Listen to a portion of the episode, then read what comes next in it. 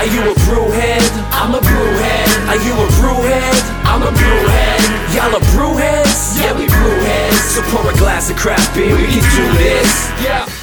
What's good, y'all? This is C Certified Brewhead, and welcome to episode 51 of Beer Knowledge Podcast Adjunct Series Quarantine Edition. This evening, we are taking you guys back to Ottawa once again. This gentleman also was on back in 2017 alongside Dominion City, that you guys may have heard last episode. And, uh, you know, it was much overdue. It kind of just worked out this way that we had them back to back, but couldn't be happier to have the gentleman back. We have also guest co-hosting this evening, Noah Forrest from Beerism, who hasn't been in for a little bit, and uh, we have Matt Tweedy from Tooth and Nail Brewery. There he is. Welcome, boys. Great to see your faces. You Great too. ya. Do I just realized, Matt, you don't have a beard. What's up with that? No, what's up with that? So this is a good question. it's really funny because uh, one of the first interviews I think I ever did for Tooth and Nail when we opened, somebody said, "Well, what makes you different than you know other breweries?" I said, "Well, I don't have a beard." um, you know, COVID, COVID definitely presented a pretty, pretty terrible looking beard for a while. Um, but to be honest with you, I think uh, at this point right now, I'm just trying to shake the last year, look forward, present myself well, you know, work on a bunch of different leadership ideas and and try to kind of present myself a little bit more tight and better and and polished. So we'll see how long that lasts. I like it. It does keep, it does make a difference. It's just Yeah. like I didn't notice it until I'm just staring at the screen. And normally, like when we've joked about it before, unintentionally, I'm looking at you know two, three other bearded white guys, typically with glasses, and uh, I was like, oh shit, that doesn't have a beard. When, like I couldn't. None of us even- can see properly for some reason. None of us can see. I guess it's the beer. It ruins your eyesight. I just feel like it's. Uh. I, I like it. It's. it's uh, Oh, I don't know, dude. I just had an eye doctor test yesterday, and like, you know, we're not going to start talking about age and where we're at here, but like, I'm moving into progressive lenses. So if you want to talk about glasses, man, like this is uh. This, this is a very difficult and challenging time in my life. have you considered LASIK by any chance? I asked him about it yesterday. I've got uh, pretty bad astigmatism in one eye. He's not too sure that I'm, I'm I can qualify, but we'll see. We'll see. So to once again not to go into it, I also have an astigmatism. I got LASIK by the doctor who invented the astigmatism machine in 2006, I want to say. And three years later, I had to wear glasses again. They told me I'd be in my mid 40s, and then three years later, Right. but I went from like minus five to like it was like 0.25, like super low. And even Oh, now. I'm at, I'm at like 0.1. I'm at minus one or something, maybe one and a half. So it's not bad, but it was worth it for those three years of is the weirdest feeling. It is, it's a very strange thing when you know someone's cutting the cornea or whatever it is open and then sticking a laser in. Um, super. Yeah, my feeling. wife Dana just had it done. Oh, she did it. How was it for her? Oh yeah, she she swears by it. She loves it. It's the greatest thing she's ever decided to do. She says. It was just that. I mean, aside from marry me, right? That's not, I mean, obviously. Yeah. We're gonna drink. Come on. now. It was just like when you when you finish and you sit up and you're like, oh shit, I can see. And it was it's just the trippiest feeling in the world. It's it's very very strange. Uh, I'm sure people don't give a fuck too much about that. So let's get into beers. You already cracked yours, Matt. Uh, we are going to be drinking the Lupo Solitario with Diamond. Diamond? How do you say it? Diamant, Diamond hops. And uh, as far as I'm aware. it's far. Well, I trust you, Mr. Forrest. I am going to start off with a nice light uh, 10% Imperial Stout here, which I is part it. of That's how you uh, roll. Tooth and Nail's uh, Black is Beautiful beer, um, which I'm sure we'll probably get into a little later, Oh yes, we would definitely discussion that. wise. very very happy that you guys And I've had this one before. I got two cans from my lovely father in law who grabbed them for me what a champion Amazing. mid pandemic. Um, you want to Yeah. tell us maybe uh, about Great. the beers themselves that we're drinking now matt the uh, maybe start with the keller since uh, a little, little on the light side tell us about this one Yeah, for sure. I mean, um, you know, for years we were doing our our single hop pale ale series. It's a pretty fun thing to do, and you've got a brew pub, right? And you can circle through these different beers. And for us, um, I mean, the single hop series personally has just been a, a wicked experience because you can you can thoroughly understand the depth of bitterness, flavor, aroma of a certain hop, and and you know how that bitterness uh, comes across from a quality perspective. You know, not not all hops are cut the same. So just because you've got a hop at five alpha acid and another at five alpha acid, the bitterness from those hops can come through very different. So it's been a wicked education and. Many of the hops in the pale ale series ended up in in many of our beers because we just like them so much, and many of them, you know, kind of got kicked to the curb because we didn't like them so much. But I always really wanted to do it with a lager and especially with, you know, a Pilsner. And, you know, when I had, um, when I had Luppolo by Oxbow in, in Maine, um, it really kind of set the idea for this, you know, Italian style Pilsner, as people are calling them.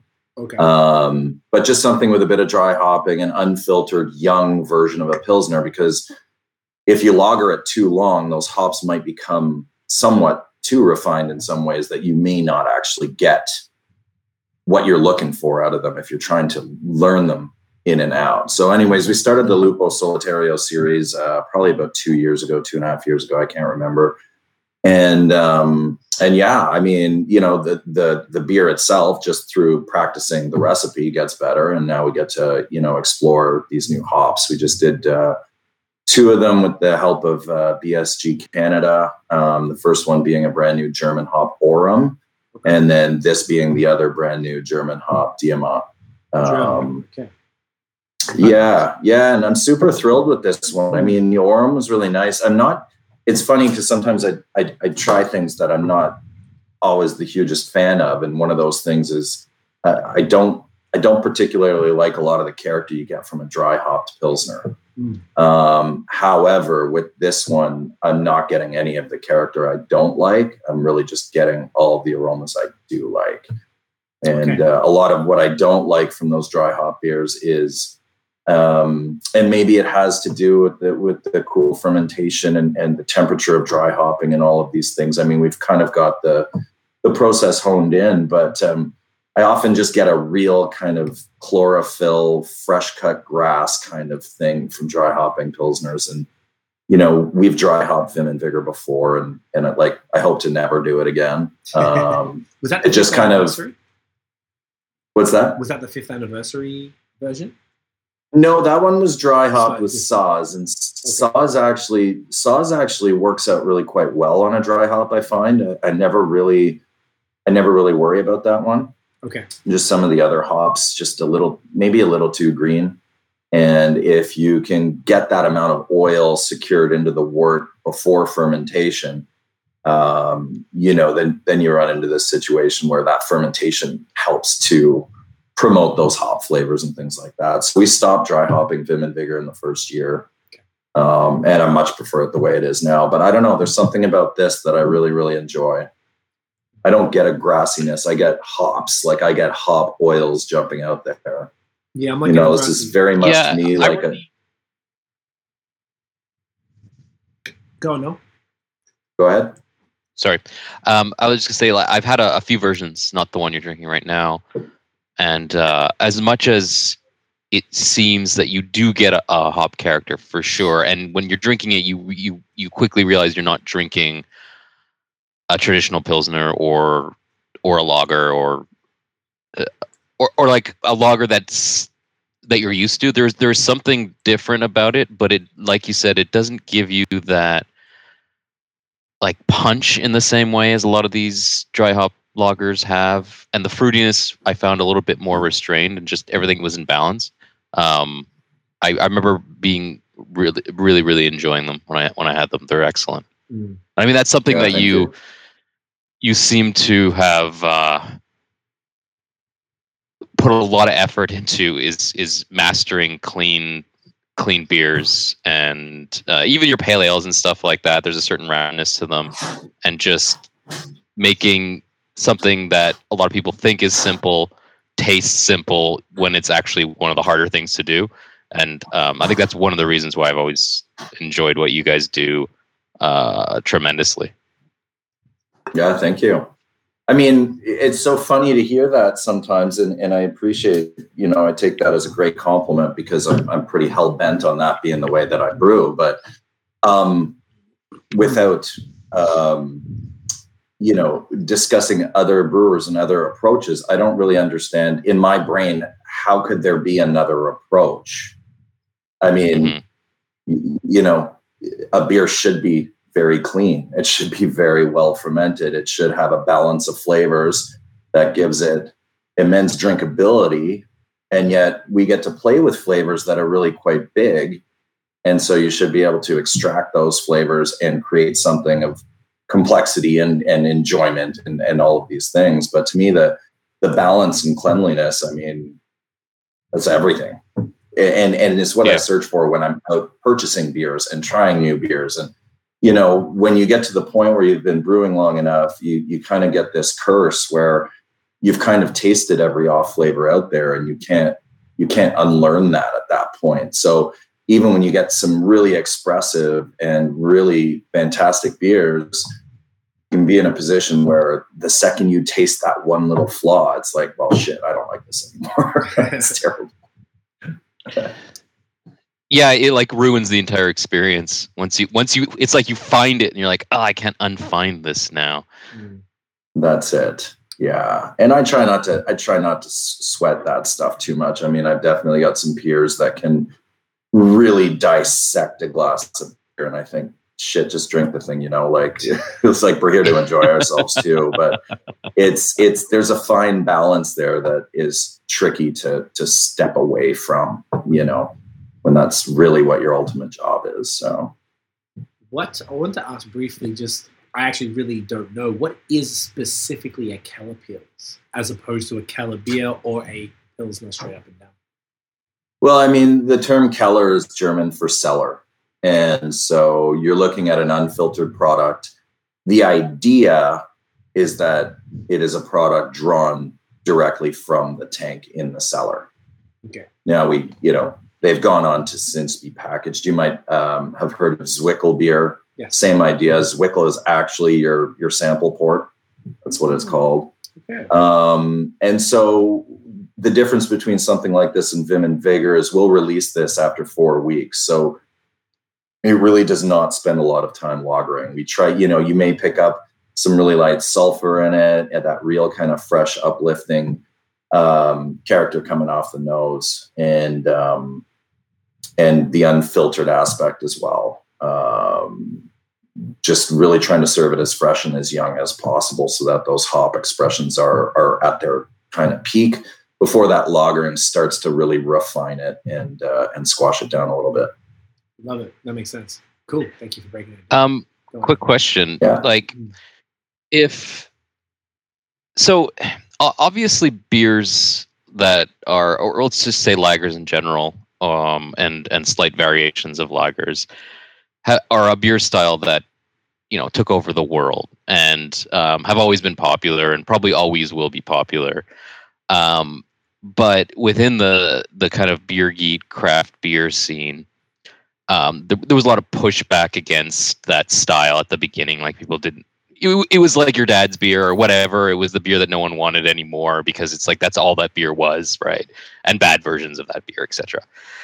Um, and so like the rise of the IPA, and then that shifted, you know, the the IBU wars or whatever. And now we're in the haze, and then now we're with the smoothies and the the pastry stouts and all the crazy shit. Mm-hmm. But very recently, in the last year, particularly, I'd say in like Montreal, maybe Ottawa, I don't know um, although probably a little bit longer in the states, the lager has kind of had a uh, is is having a quiet comeback, um, and I don't even know how quiet it is because it's it's even like breweries that are concentrating entirely on haze and crazy adjunct you know laden stouts and stuff are now brewing uh, a Helles or a, a pilsner on tap, right? Whereas in before that would never happen. So I'm just curious, since you've been kind of always doing that from the beginning, amongst other things, obviously, have you noticed like a desire in your patrons or your orders or whatever for lagers again, or has it been pretty consistent throughout your you know you've you're what like five six years old now at this point? Yeah um yeah just five and a half i guess. I mean interestingly enough, like you know what we sell uh, to licensees or out of the store tends to be a little bit different from in the bar. Um, you know, Vim and Vigor was never really intended to be, uh, you know, a, a, a, quote unquote flagship type thing. Um, I had a true passion for for pilsners, especially, but but also you know general a lot of different lagers in general. And I think that at the end of the day, that style of beer is is the, the real it's the real true brewer's beer um, because yeah, as you kind of just went through the cycle of it all, right? Like you you get into craft beer because you know there's a flavor there that you, you quite can't put your, your, your finger on, right? So you have a Sierra Nevada, Nevada Pale Ale, right? Which to me is one of the holy yeah. grails, and it's just like the first time you have that after you've been drinking like well you know wildcat in my case growing up um exactly. you're like wow that's bitter man you know? And then you get used to that you're like well what's more bitter and what's more hoppy and then and then you start going through your ipa phase which never dies thankfully yeah. in some ways. And and you know i think we've taken it to an insane place at this point. But um you, then you're into IPAs and then you're into double IPAs. And when you get into double IPAs, you try a barley wine. You're like, holy shit, I love that barley wine. And then you get into bourbon barrel aged stouts. And now you're drinking 14, 15% beers that blow your mind. And then you try a sour and you're like, well, forget it. I'm going to switch over to this side. And then you have the sour. And then you get into the pastry stouts. You get into all these things. And all of a sudden, you're like, man, I kind of just wish or miss, I kind of just miss sitting down and like, you know, drinking six cans of beer on a Friday night with a friend and not like, you know, having to recall the tales from the night before the next day. And so there's something about those simple 5% beers that you get back to, and then you start to kind of develop this appreciation for a lot of the nuance and the stuff that mm-hmm. is not blowing your palate out of the water. And I think that this, this quote unquote resurgence of lagers, or maybe it's a new surgence, um, is probably directly related to that. And I think a lot of the hmm. public that is starting to get on board with them, you know, there's there's always the element of the cool factor with the beer geek hmm. crowd and, and the brewers crowd and, and the people who really take craft beer seriously. Um, so if it falls into the cool category, you're going to get more people involved. But I also just think that people are are genuinely coming back to some more drinkable versions of styles they love. Um, as far as we've seen the uptick in the bar, I mean, Vim and Vigor was kind of a slow start, but it got it got a lot of attention in the first two yep. months that we were open. And that attention kind of had us selling probably more outside the place than inside. Um, but now it's a bit of a beast, I would say.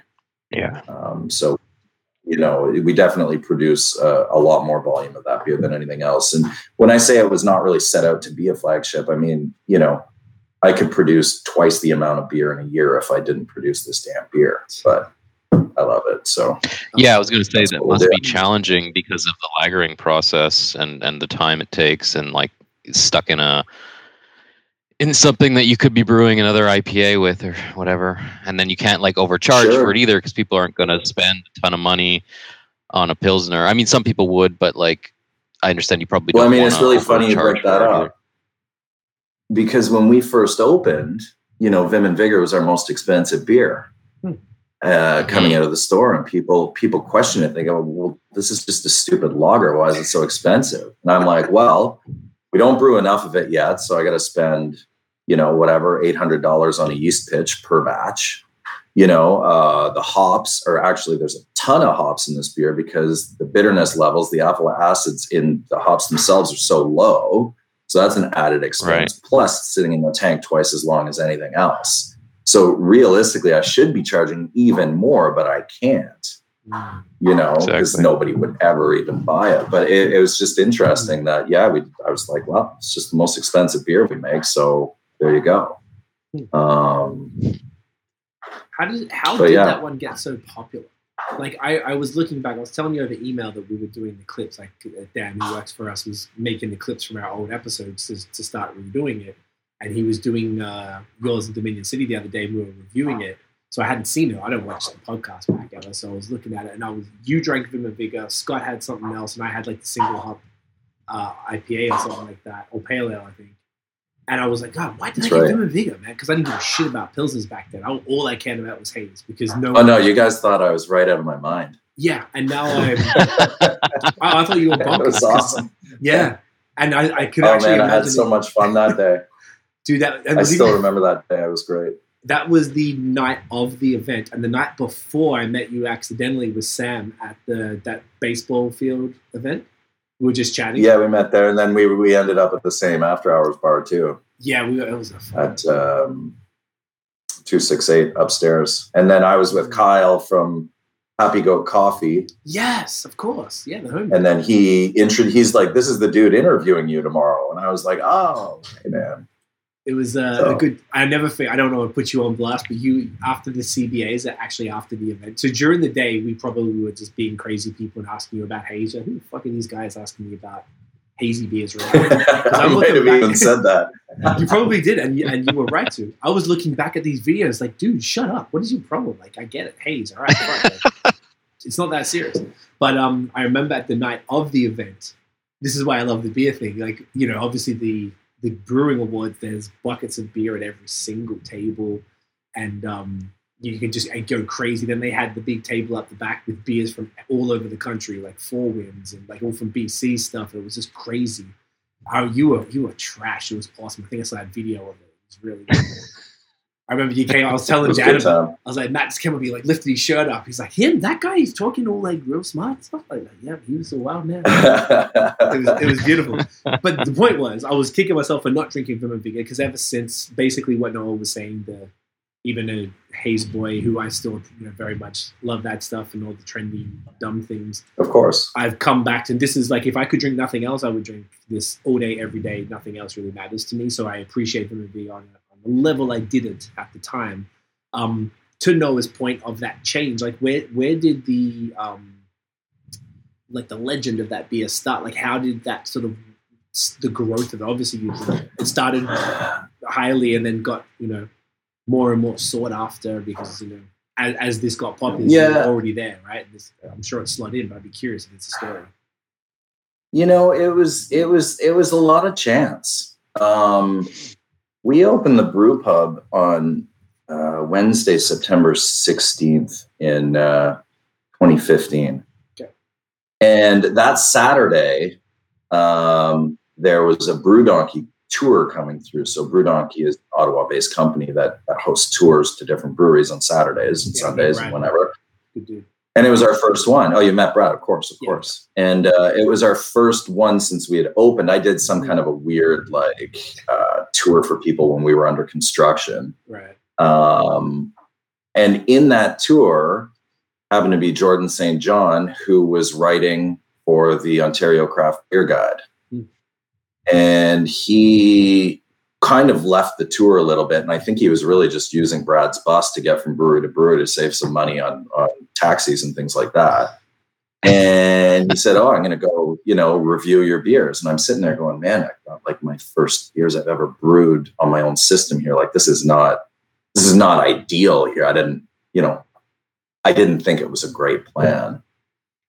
And then he called me over after reviewing them and uh, was was extremely complimentary. And at that time, he was pretty into pilsners, and you know, he went back to Toronto and told everybody about Vim and Vigor.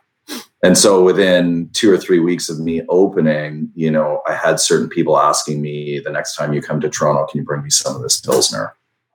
And uh, and then you know, it just it it just got into some people's hands that really dug it, and they have you know some form of influence and uh, some really talented writers and things like that. And um, yeah, it was it was just a lot of just a lot of luck. And I mean, the beer the, the first batch of it was very good, so I was very happy about that. Um, but I I also spent you know I went to brewing school, and out of brewing school, I got a job brewing lager for three years. And people would say, "Well, why would you want to work at a Oh, brewery like that?" And I said, "Well, well, first of all, um, you take what job you get."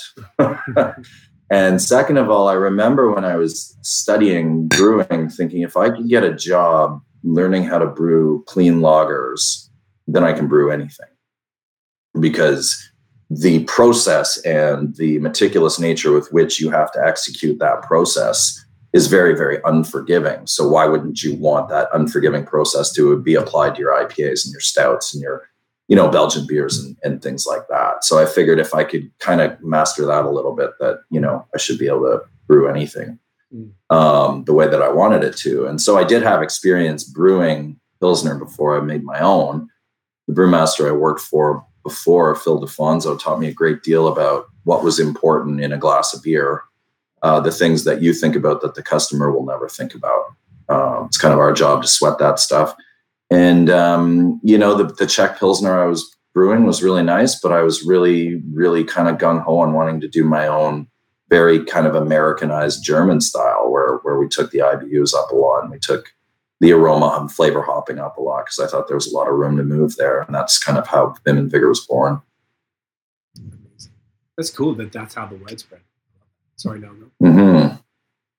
Were you gonna say something, Noah? Oh, uh, um, no, but I can. Okay, are you done? Um, no, no, but like there, I, I I think as much as there's luck there, um, I think at the time there weren't. I mean, you can correct me if I'm wrong, but I don't think there were a lot of up and coming craft breweries that were doing a pils. I don't remember. Um, Nobody was. no. Well, yeah, cool exactly. at. You, you would see like a blonde, lo- a blonde ale or something like that, and on most part, most of them aren't even. It was always like the brewers like, okay, I'm just doing this to appease people who like blonde beer or something. Like, I feel like there wasn't a lot of love in those beers, um, but you could tell with You Vim needed the Vigor, there was a gateway lot of beer. love there. Exactly. Exactly. Yeah. And uh, You know, first time I had, tried your um, no, go on. Go Sorry. ahead. Sorry. I was It's saying all the first beer I ever tried of yours was a um, what, what uh, my father-in-law passed it to me. I guess he went by your place, and it was a Belgian double with like orange peel and spices or something. Um, Oh yeah, and raisins. and you know, being yeah, exactly, and being from Quebec, I have had a lot of really good doubles, and I've had uh, the Trappist doubles. I've had I had it all, and like in my experience, you know, Quebec kind of is is good at that, and obviously the Belgians are good at that. So like anything I've ever had coming out of Ontario has always been kind of mediocre. And I wasn't super excited by doubles at the time anymore, anyway. But then I had your beer, and it kind of blew my mind. I was like, I need more from this brewery, and then that's when I got my hands on uh, Vim Vigor, and you had this Belgian session ale too that was, was phenomenal, and then a few other yeah, stamina was so good, Mhm. and a few others, and, and it was just like it was just kind of a breath of fresh air because as much as I loved at the time, you know, more uh, aggressive beers, um, and not to say that yours aren't ever aggressive, but there was a certain I don't know subtlety and balance, and I guess it's just your approach, right? If you, if you train to to make you know a beer that you can't make a mistake on taste right, then you're gonna apply that same logic to to your rest the rest of your portfolio, whether it's a, a coffee imperial stout or or a Belgian beer or whatever. And I, I'm always it's always a pleasure to drink uh, anything that that you put out. So Oh, Yeah. amazing! Thank you. I promise I'll stop complimenting you uh, for the rest Oh, of just this. wait. As once these ten percent beers kick in, ooh, it's gonna get, it's gonna get messy. Um, I just want to acknowledge Nate. Uh, shouts to Nate, who was supposed to be here tonight. So I hope you're feeling good, bro. He just said, Yeah. "Hey, Solitario is a fantastic series. First time I've ever seen a single hop Keller Pils." Yes, cheers to Nate. I just finished that, so I'm going to cheers, Cheers, to Nate. some water. Get some water up here, Nate. Mm. So um, let's talk about Noah's beer, since we talked about this beer the whole time. Um, the black is beautiful. Honestly, bro, like there was only three breweries here in Quebec that did it. Um, and I think it was less than 30 in Ontario. It's a uh, cause is super close to our. You never met my girlfriend Tiffany. My girlfriend Tiffany's uh, parents are from Jamaica. No, so- we haven't met. no, you haven't met her. She unfortunately wasn't there that weekend. But um, obviously, for us, it's super close to home. Um, it's something that's really important. And uh, Nate got me your one, and it was phenomenal. It was, it was definitely like one of the best I had because it was that big ten percent, just a classic fire imperial stout.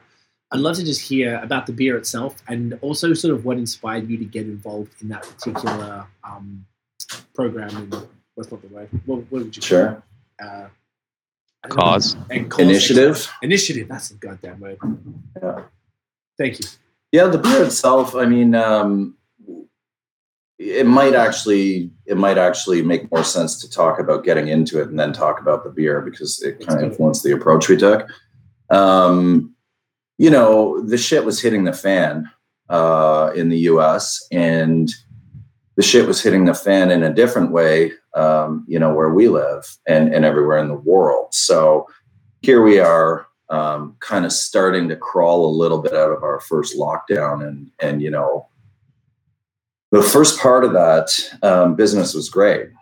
Um, people, you know, it was like the toilet paper syndrome. People thought that the world was going to run out of beer, so they bought it all up as fast as they could, and and that was pretty cool. And then, you know, and then um, our particular brewery, and we can get into this later on because it's not mm-hmm. that integral to the story, but we were not really. Our business model is usually pretty awesome but it was not really all that well set up to deal with what happened in the last year. And so, you know, pandemic's stressful on everybody. It's really hard. We're very, very nervous business owners, right? I think any business owner at that time is very nervous because you don't know when this thing's going to end.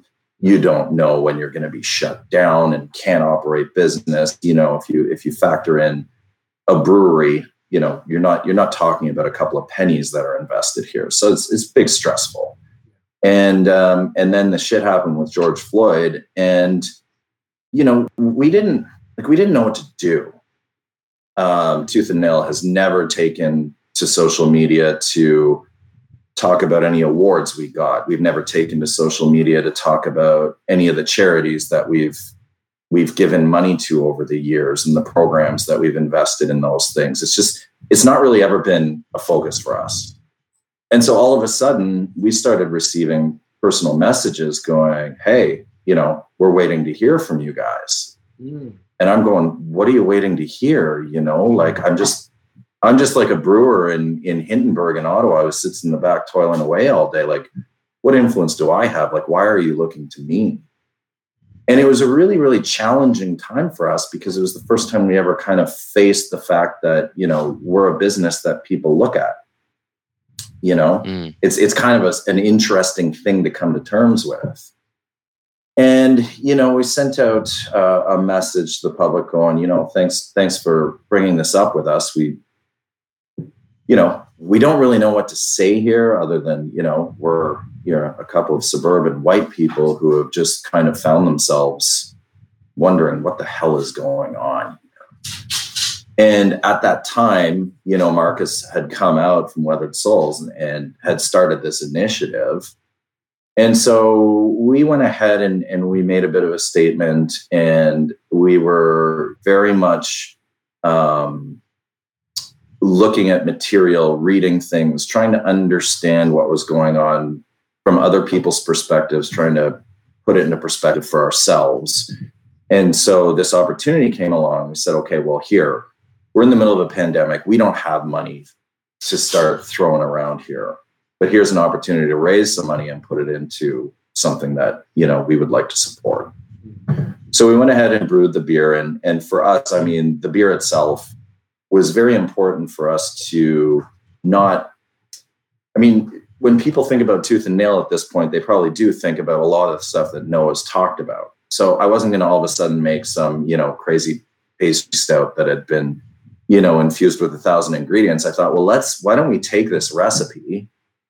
And i knew that the recipe that he had written was not going to work on my brewing equipment. Um, just we would have ended up with too much residual sugar or just just the way that it all worked Right. And so we just adapted it for our system and brewed an American Imperial Stout for that, just just the way that it was designed in the first place, without adding too many adjuncts and things like that. And then, um, funny enough, is the stout was was brewed and ready for quite a while before it was released. And um, I probably won't go too in depth in, into this process because the people that we were discussing things with all had very valid reasons for this, but we actually were having a hard time to find a charity to donate the money to. I heard that. a Um, we had brought it up with with a number of uh, we we. It was really important for us to do something as local as possible for that. And unfortunately, those things didn't work out. There were some some reasons that people were felt uneasy about taking the money. So in the past, we've worked uh, closely with sick children and with mental health. And so when we were going through a bunch of different resources, I think maybe I found a resource on Ren's uh, on Ren's page for for um, Black Health Alliance, and then we just kind of started going that route, and that's where the money went. The Black Um, which was no the Black Health Alliance in um, Toronto. Black, yeah, the is it it's not helpline? Well- health, Healthline, you say? I haven't heard of it. Yeah, uh, Black Health Can would be their their Twitter handle or their Instagram handle. Cool. And um, that money was then going to support, in fact, youth programs and, and helping families that were struggling with the pan- pandemic, and in particular, you know, mental health initiatives. So we were able to find something that resonated with the things that we supported in the past.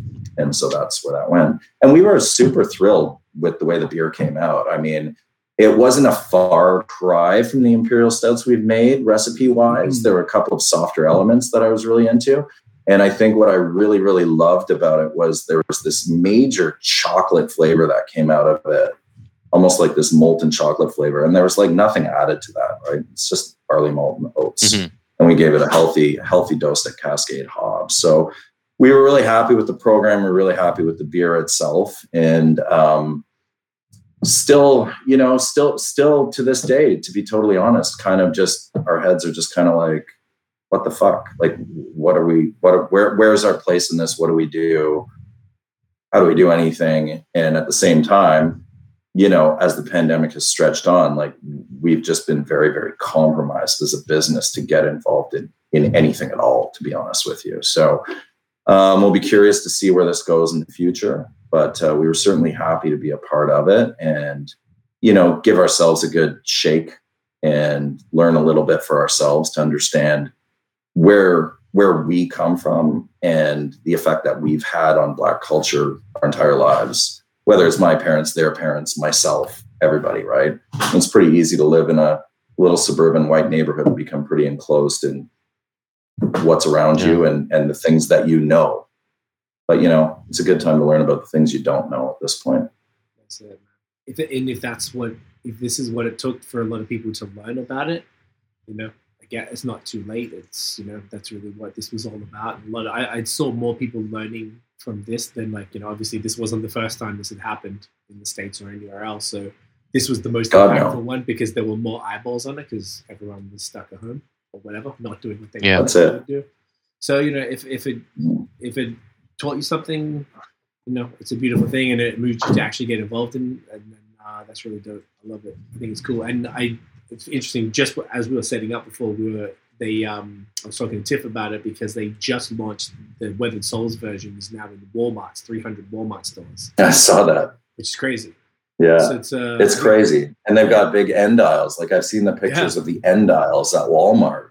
That was the one you with know, the Wow. you know, that'll stir something up. And Yeah. in a positive way, I believe. Yes. I certainly have to believe. I've seen a couple negative things about it, and it's I I disagree with them. Um, as a white dude, I'm going to shut my fucking mouth. But I don't think the criticisms of this program are totally valid. It's uh, that I've seen, but I think overall, if it's getting people, you know, thinking about it, and, and also the good thing, you can do this again. You don't have to. It wasn't like the all together with the other half was like the one time. This is something that can be done over and over. So if people are in a position to do it again and they're able to do that, then you know it's an ongoing thing, which I like to see. It's kind of cool. Um, Yeah, and I think that I think that the the the biggest thing that we'll take out of this, and once again, I'm I'm just kind of a you know middle aged white guy as well. I should shut the fuck up, but I do believe that uh, the I I believe and I hope and I do believe that you know this conversation will now officially be ongoing. Yes. And and particularly know, in, exactly. in the beer world as well, which is as we all know, we were joking about earlier, it's extraordinarily white and male. So this is uh, you know, hopefully it just gets more people thinking when they look around their organi It doesn't matter what industry they're in. Like you look around your organization, if and you're like, huh, everybody looks like me. That might not be a, you know, if you're a white person, you know, that's. I wonder why that is, and it's, it's hopefully it's painted a bit more of a picture to show people the the value of having a diverse team for perspective. Oh, for sure. You know, understanding what what other things could be bad, could be good that you're not even considering. You know, it's a it's definitely had as, as much as it was a genuine, huge, huge tragedy. It's it had a uh, hopefully seems to be having some sort of a positive outcome, an impact on Mhm. society. I saw his his family today, George Floyd's family. They got awarded with 27 million or something from Ron 27 million. Yeah. And, you know, like, I, I, I do my best to really try and stay away from um, a lot of social media and and forums because they're just people just don't know how to do anything but spit hate all the time. And you know, you Yeah. see people being like, "Oh well, you know, well, at least the family got 27 million bucks," and I'm kind of like, "Fuck." I'm pretty sure they don't care. No, you know Yeah. like that doesn't that doesn't that doesn't solve anything that doesn't put anything to rest that doesn't that does not bring their family member back. Um so really at the end of the day like you just said you should shut the fuck up. I should shut the fuck up. I, I think people in general should just start shutting the fuck up. Uh, if you've got something bad to say you know say it say it in your house. You don't need to get on the internet and start blowing things up. It's just it's just a terrible terrible place to be sometimes. I couldn't agree more. I've seen so many. I don't know why people have to go out of their way to say negative ass shit. It's just unnecessary. Okay, you didn't like that beer. Did you really have to comment on that? Like, let, let it go. Like, it's not that serious. And that's a, a, a, a trivial version that you know. Instead, oh, that one of, oh, man, stuff makes me laugh though Yeah, that's funny because Yeah. beer people seem to. you didn't like my beer, but now you feel wronged because you didn't like the beer I made. Like this is so weird, man. Like so, so you don't like it. like You okay, know? give it one on Untappd like you do. Don't like sours. One. Okay, good for you. That's mate. it. Yeah, people are wild. Yeah. I got a bunch of uh, comments from uh, from a few folks here. My brother's in the building. Says, "Cheers, gents. G'day, mate." Uh, Nate What's is up, Bradley? saying, a, uh, speaking of Matt's favorites, this is from Nate.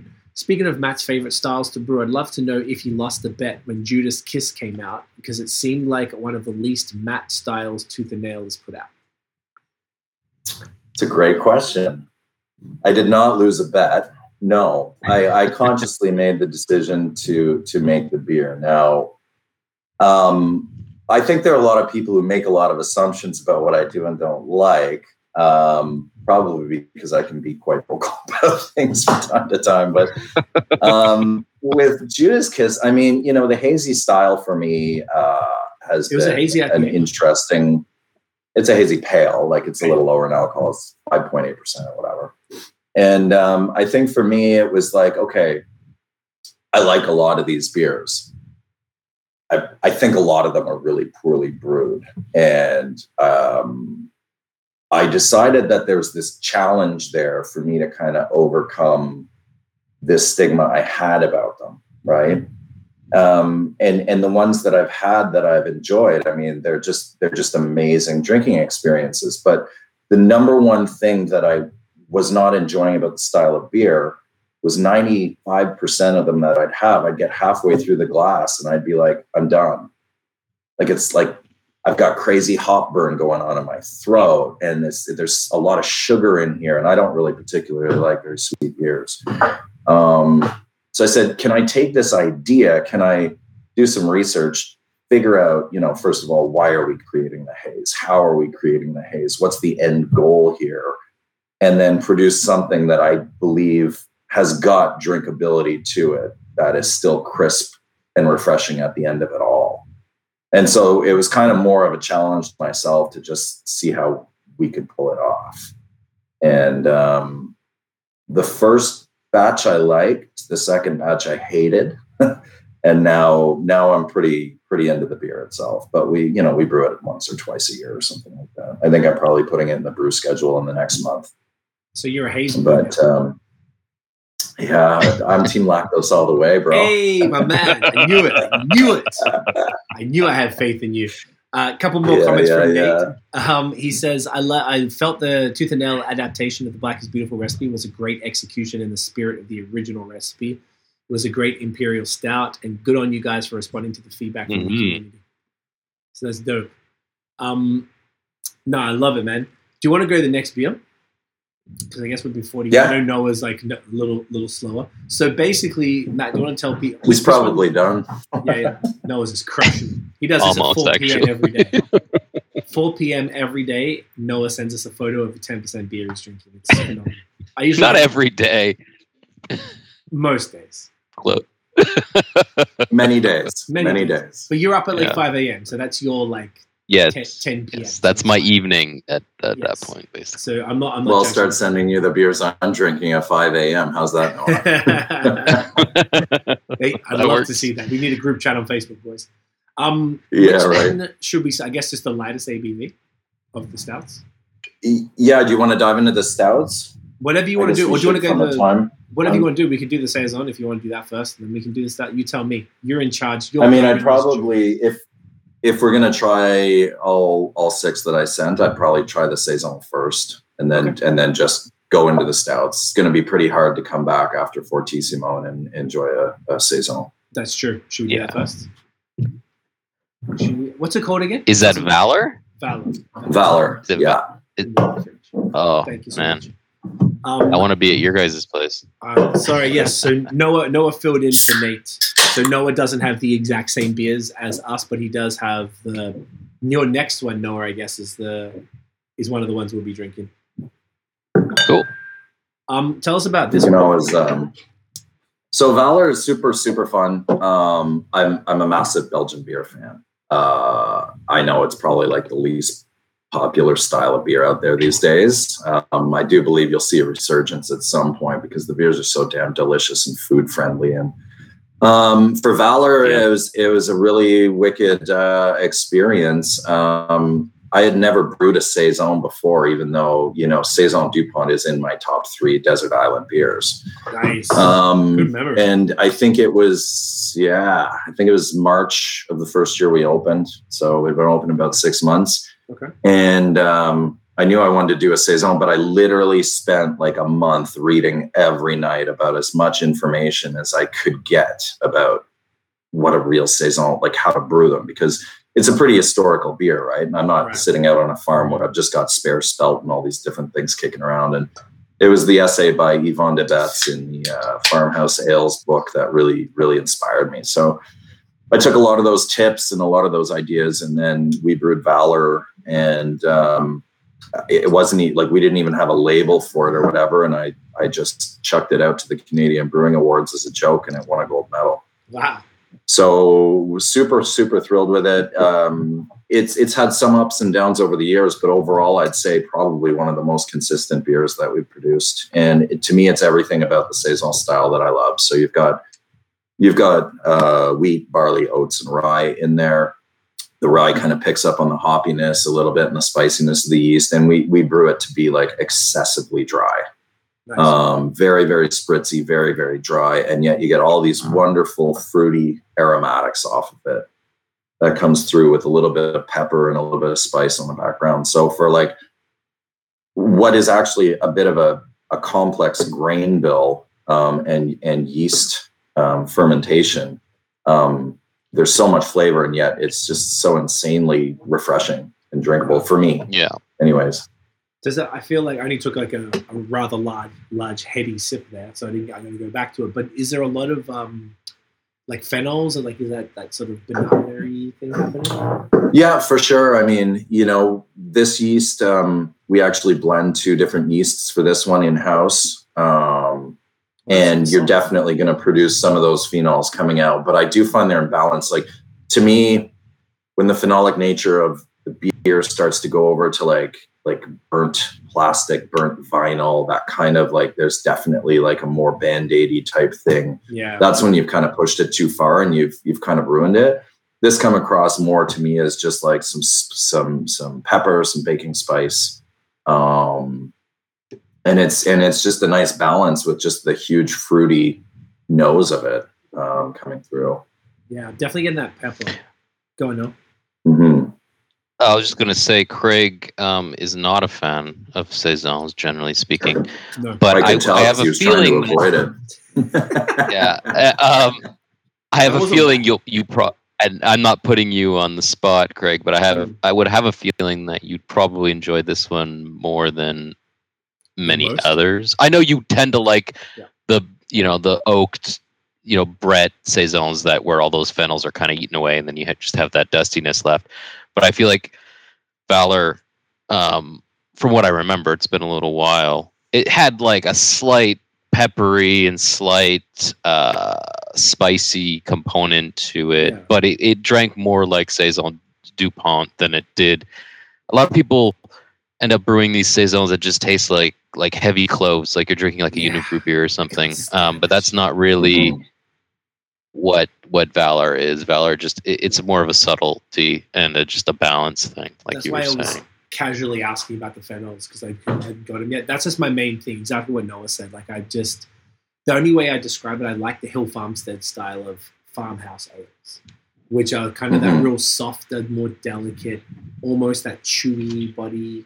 Um, this is not quite that as far as like it's a little higher ABV. I guess those ones are like the five mark, but this is like the peppery. I'm liking the spices here. I'm not. It's not a banana bubblegum clove beverage like that. I can't. Well, I think some people kind of get it wrong in the in the brewing because you know ear early in the fermentation, this does have quite a bit of banana in there.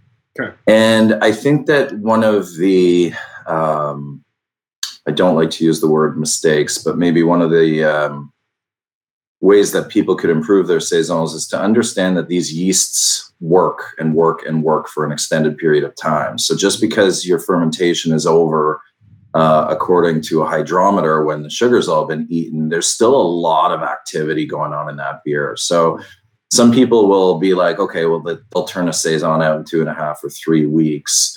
Um, and I think that they're really missing a lot of what happens in that three to five week period as long as you keep the beer warm enough in the tank. Mm. Um, the yeast contribute to mop things up like the big banana esters. They contribute a lot more spicy, a lot more complexity over time. And that was one of the things that I had read about and learned very, very early on. Is a lot of the time in in well, it referred to the U.S. brew pub problem, so to speak, as they put it when I read it, was that you know you got to turn and burn these beers to keep your brew pub full of beer, and brew pubs in states are you know crazy busy, and so they were just like rotating through these saisons and calling them saisons, but not really giving them the respect that they need to allow them to breathe, allow the root to to produce these really complex and wonderful flavors, and also just getting it bone dry is just so important. I mean, you have a whole bunch of sugar in this thing, and then that's that's when things just start falling apart. You know, it mm. needs to be lean. Maybe that's what it was then. Maybe it's like the ones that are a little more rushed.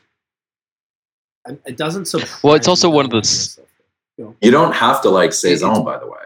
No, I'm I mean, I might like- put you in a different category of friends, but well, I don't hate it, and I know that now I understand the value of what you do. When I first met you, I didn't understand it. I wasn't ready for it. I was looking for something else than what you were doing. And whilst I appreciate it, and I enjoyed all the stuff that we had. I just wasn't. I was looking for that. That really, that's all I gave a fuck about for the longest time because you just couldn't get here, and I, it's driving me crazy. And also, I couldn't leave. Could I leave there? No, I could leave. I got a visa. I was good. Um, you know what the funniest thing is? Yeah. When you guys came to my place to interview me, I think Scott went to the bar to grab the beers. Okay. And he came back. We were sitting by the tank in the back, you and I, and he came back and handed you your beer. And he's sitting there, he's got the beer, and he's going, See, check this shit out. It's clear. you guys were so blown away what is he doing? that this was a clear beer. Like, what the hell? Where did where are we? What is this? What did we sign up for? And I just started laughing, man. I couldn't help myself. It was It and you should have laughed at us at the time. And to be fair, the podcast No. was like two years old. We didn't know shit, and we'd only been taking it serious for a short period. Yeah, So- I wasn't laughing at that. I was laughing because you guys are entertaining as hell. Oh. and you know what? That's Yeah, that's yeah. all it was back then. It was as long, as long as it was entertaining. Now it's kind of got a little nerdier. Because as I learned more by talking to smart motherfuckers like you two, I'm learning more and getting a more complex palette and stuff. Obviously, it's nearly, nearly six years now, so I, I really should know more about it. But yeah, it's Long journey, man. We got a lifetime. That's it, bro. It's been it's been fascinating. It's been really great, but it's cool to sort of like the. I feel like the lagers really spearheaded that. Like we're talking, not to bring it back again, but spearheaded that interest in more classic styles. And then you know, as I got closer with Noah and Nate and and dudes who also, you know, Noah's been we've been drinking good beer for about the same time, and Noah, you were doing the blog when I started getting into beer, you were writing the blog, so you're solid five so years ahead of me in the taking it seriously game.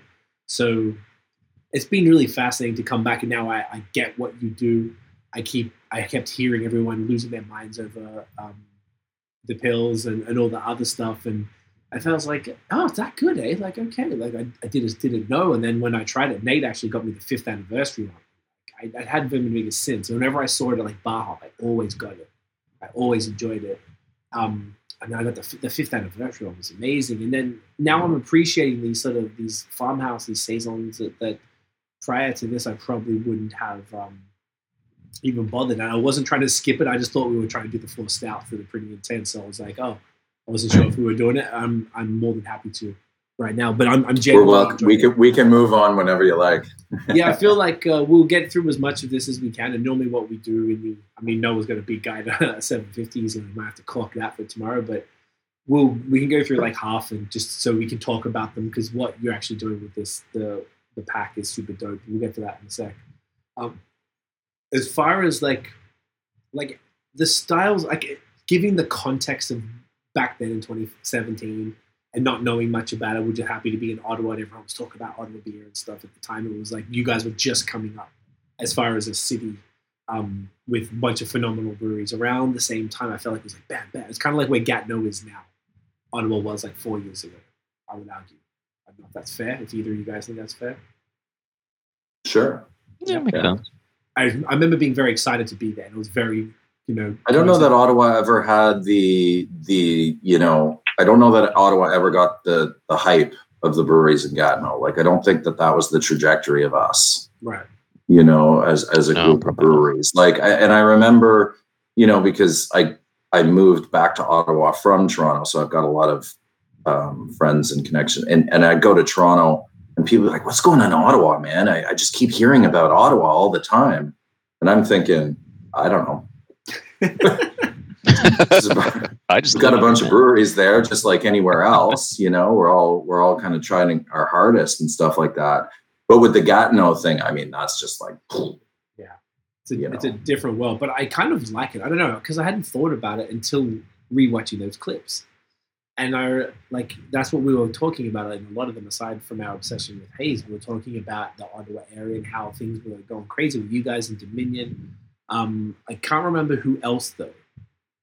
Around the same time, was it like I don't know, bicycle was in that- Ottawa, it beyond was the pale, beyond- maybe. beyond the beyond pale. the pale. Yeah. Yeah. true, of course. Yeah, I think bicycle was starting to Bicycle. do- they were dropping the um uh the milkshake IPAs and stuff around that time as well. if they got to be roughly the same age as us, bicycle. And so what- I can't remember what exactly when they opened, but everything kind of happened, you know, yeah, within a couple of years. I think that was kind of what it was. Go on, Neil.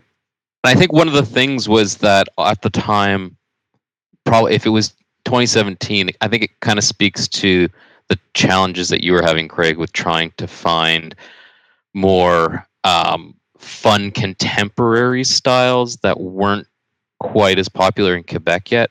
Like we had killer, we have and had killer breweries. I mean, Dunham was huge at that point. Dieu du Ciel, obviously, but they weren't brewing milkshake IPAs and and and, a lot of the the haze wasn't there were a few but it wasn't as big uh, and then in the last what like two years let's say Quebec almost like surpassed every other province in the country for um, fun IPAs and stuff like that. So I think at that time Ottawa had Bicycle coming out with crazy stuff. Beyond the Pale was doing really well, uh, and then you had uh, what Matt was doing, which was kind of bal- like counterbalancing that. So it was really kind of up and coming. I don't know if that makes sense. I think you're right. That's Mhm. exactly what it was, but I didn't know. I didn't see the value of, of that balance at the time when I was looking in my backyard and couldn't find anything I really wanted. I go to Toronto all the time, so I could find most stuff there, and I felt like Ottawa was always kind of that place. It was sort of its own little world, and it was cooler to see that. That's why it's the same as Gatineau, like kind of exploding now. It was cool to see. I guess all the um, you know, just a lot of attention on a lot of things happening at one time that were exciting. I thought that was super dope. So when you opened, I know we're not going to. If anyone wants to hear the um, the full story, I think you were episode fifty-one or fifty-two of the original podcast series. Um, so if they want to hear the full story there, but Matt, when you opened, what were you what were you trying to do with the brewery? Did you have specific styles that you were like, all right, this is what I'm going to do, to do these well, or kind of? Um, I mean, I I'm just trying to kind of remember. I remember that you know I had I had a very different approach. There was no, I mean, there was some direction. Um, in you know, I knew that we were opening a pub and that you know I needed to kind of make sure there was a little something for everybody. Um, I I grew up. So I, you know, people probably always say grew up on this kind of beer. I don't mean grew up on it, but like when I got into craft beers, I was really heavy into American IPA for sure. And I really didn't want it to be like an IPA place. I didn't want to just have like one single kind of beer, right? And I did a lot of training. I did a lot of research. I, I was so passionate about studying beer, studying brewing, studying these things in the early days that I knew that I had a real, you know, uh, international influence. So that you know, I was as as inspired by an English bitter as I was, a German alt beer as I was, an American IPA, and et cetera, et cetera. But I think when we opened the brewery, you know, I knew I wanted to do the pils. I knew that we would do an IPA. I didn't really know what that looked like yet. And, you know, I drank probably about 150,000 Sierra Nevadas opening up the brewery. So I knew we'd have a pale ale, something in that vein. And um, I think really my, my the thing that I started brewing with was the idea of like I'm going to keep this simple to begin with. I don't know how my equipment works yet. I don't want to try something big and dangerous that just gets dumped. I don't want to kind of like I don't want the learning curve of learning how to work in this brewery to be too steep. You know, I've always had the philosophy of like walk before you run. And I'd often been very, very critical of some new brewers that would open up a new brewery while I was not a brewery owner and just a beer fan.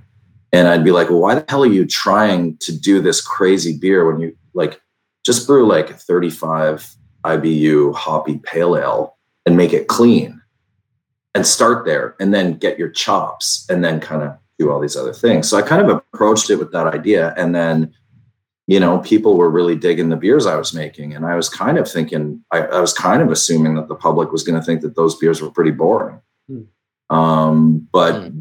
people took to them really quickly. And um, and so I kind of said, well, okay, well, I'm not going to reinvent the wheel now. Let's kind of go down this path a little bit and see see where we go. I mean, if you had asked me three years previous to opening Tooth and Nail, would I be making the beers that I'm making? I mean, maybe some version of it, but I think at the time I was I was considering a much more boisterous portfolio, so to speak. But now what I really like is is in good times when you know beers are turning over and we have people coming into the pub and beers going out the door and all this stuff. Um, I like that you can come in and and there's like there's like like so many different styles of beer. And I don't really love the moniker that I've been given that I brew the classic styles because I mean you take a beer like Discretion. I mean there's 13 different fruits Yeah. and, and flowers and, and things like that in it, and that is something that I literally dreamed up with through a creative exercise to come up with. It doesn't match any styles, and we we do a number of beers like that. It's just that I think that the the idea that you know if you want a great BJCP homebrewed perfect you know beer to to follow the styles, go to Tooth and Nail, and I'd love to shake that kind of persona at some point. But I guess I kind of walked into it somewhat knowingly.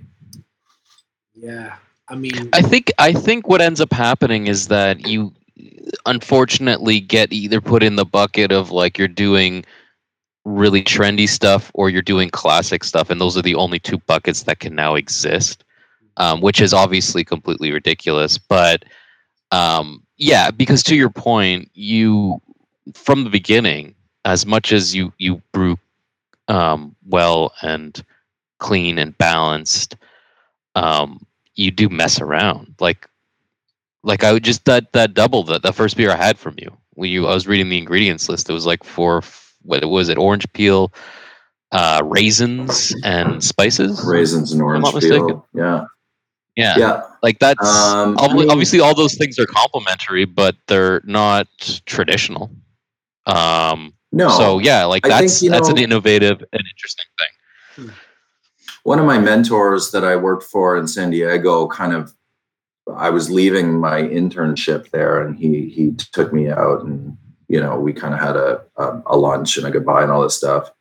And I asked him for some some advice. And his whole thing was like don't just choose an esoteric ingredient because you think it's cool.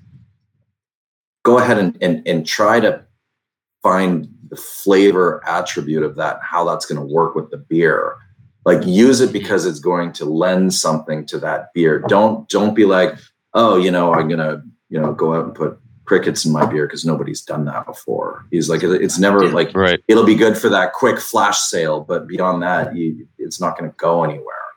So i've always approached those things and and to me like i'm not a scientist you know? I've had brewers that are far far more science oriented than i am and and they can talk circles around me i you know i failed all through science all through high school i actually had to go and, and take a university chemistry class just to get into brewing school and um, I, I approach things much more from the art side of things. And to me, even if I'm going to brew a standard, uh, you know, golden ale, which I, I will never do, but if I were to do that, I would approach it, you know, how creative can I get and how I'm going to put this thing together? Because brewing for me is probably one of the real only outlets that I have.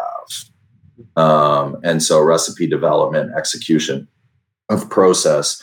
I mean, for all of the beers we do, I can't think of a single beer that follows the same process as the other. Like the processes are designed for that specific beer. Um, whether I'm using first wort hops, there has to be a reason to use first wort hops. If I'm um, dumping stuff in the whirlpool, there has to be a reason for that. If I'm skipping a certain step in the brewing process, because it's going to give that beer something that is special. So even in the most standard things, I still approach that from an extremely creative process. And if you're talking about lumping beers into either the hyper trendy stuff or the classic stuff, I'd like to see a bucket there for the creative stuff too. Yeah, Um, exactly. And I and the hardest part about that is right now I'm in a total creative slump, and you would think that the pandemic would have thrown me into this like creative like utopia, and it's the exact opposite. I'm finding myself very stunted, and I'd like to come up with a bunch of really new, interesting products for the summer, and I'm just like just banging my head against a wall right now, and it, I guess it'd be something akin to, to writer's block, but Mm. I think you know Yeah. that creative element is is actually at the end of the day what drives me to do what I do. Interesting. Do you think it's maybe like a lack of Smoothies. I was about to say smoothie sour collab. Let's go, Maddie. Let's let's get some exploding cans happening for the kids. Oh, you know what's so funny though, like because there's there's now this certain like now there is a certain umbrella that Tooth and Nail as a brand falls under. So like I can't like this I can't just all of a sudden come out of left field with something like insanely wacky. I mean, Um, yeah, I guess not. Small Pony did it, That's true. And that I mean, was- I know that was tasty. and that was wet. Yeah, it was Yeah. different, eh? ridiculous question being Yeah. that all the, like with all this context now like how do you feel about because i feel like the smoothie sours are the new haze right it's all controversial and people are getting furious about exploding cans when really i don't think it's that much i think people are boosting their And they're beer cocktails and not real beer, and then there's arguments about that. And yeah so, yeah, what's your take on the whole thing? Yeah, I stay the fuck out of it to be honest with you. I don't uh I don't have the time or the energy to get involved in those discussions. Um you know, the small the small pony smooth I thought was was really tasty. Um you know, some of those beers and what I know of them don't make a lot of sense from a science point of view and a and a safety point of view in some regards, but I think that it's like anything. You're going to have you're going to have some burgeoning trend and everybody is so hell bent on being the first to get there that you end up with so many terrible and, and in this case particular case and i never thought i'd say that but almost dangerous situations. Um, and then you get the people who take a step back and maybe they want to brew that kind of beer and they give it some thought and they give the process a thought and they figure out how can I get fruit in there that's not going to make the can re-ferment and explode? And you know, like, and then you start coming out with these versions that are interesting to drink. Mm. Um, for me personally, I mean, my palate is just not a sugar-oriented palate. So while we do have some beers with high residual sugar, uh, I think they're much drier than their counterparts from from other people. Um, so I, I never really get overly interested in it. Uh, you know, Instagram culture of of craft beer these days is is kind of pretty wild. Um, and Yeah. and the way that people can really grab onto an actual photograph and and and make that that beer their own and and now I only drink smoothies and and all this stuff because I saw this really cool photo that had some strawberries in it and you, you know like all this stuff. So I think that's a really bizarre part of the industry right now and it's not a part of the industry that I was like that wasn't that wasn't that stuff didn't exist when I got passionate about brewing beer. Um, so I don't Yeah. know that I'm ever really gonna get into any of that at this point. It doesn't drive me in any way. So um, I, I try to keep my mouth shut as much as possible and, and just let things happen. And what am I to do to tell somebody that they shouldn't like something? I mean, that's ridiculous. So as time goes on, and I think I kind of mature a little bit, and and hopefully the ego can stay in check, and I'll just put my head down and keep doing what I do.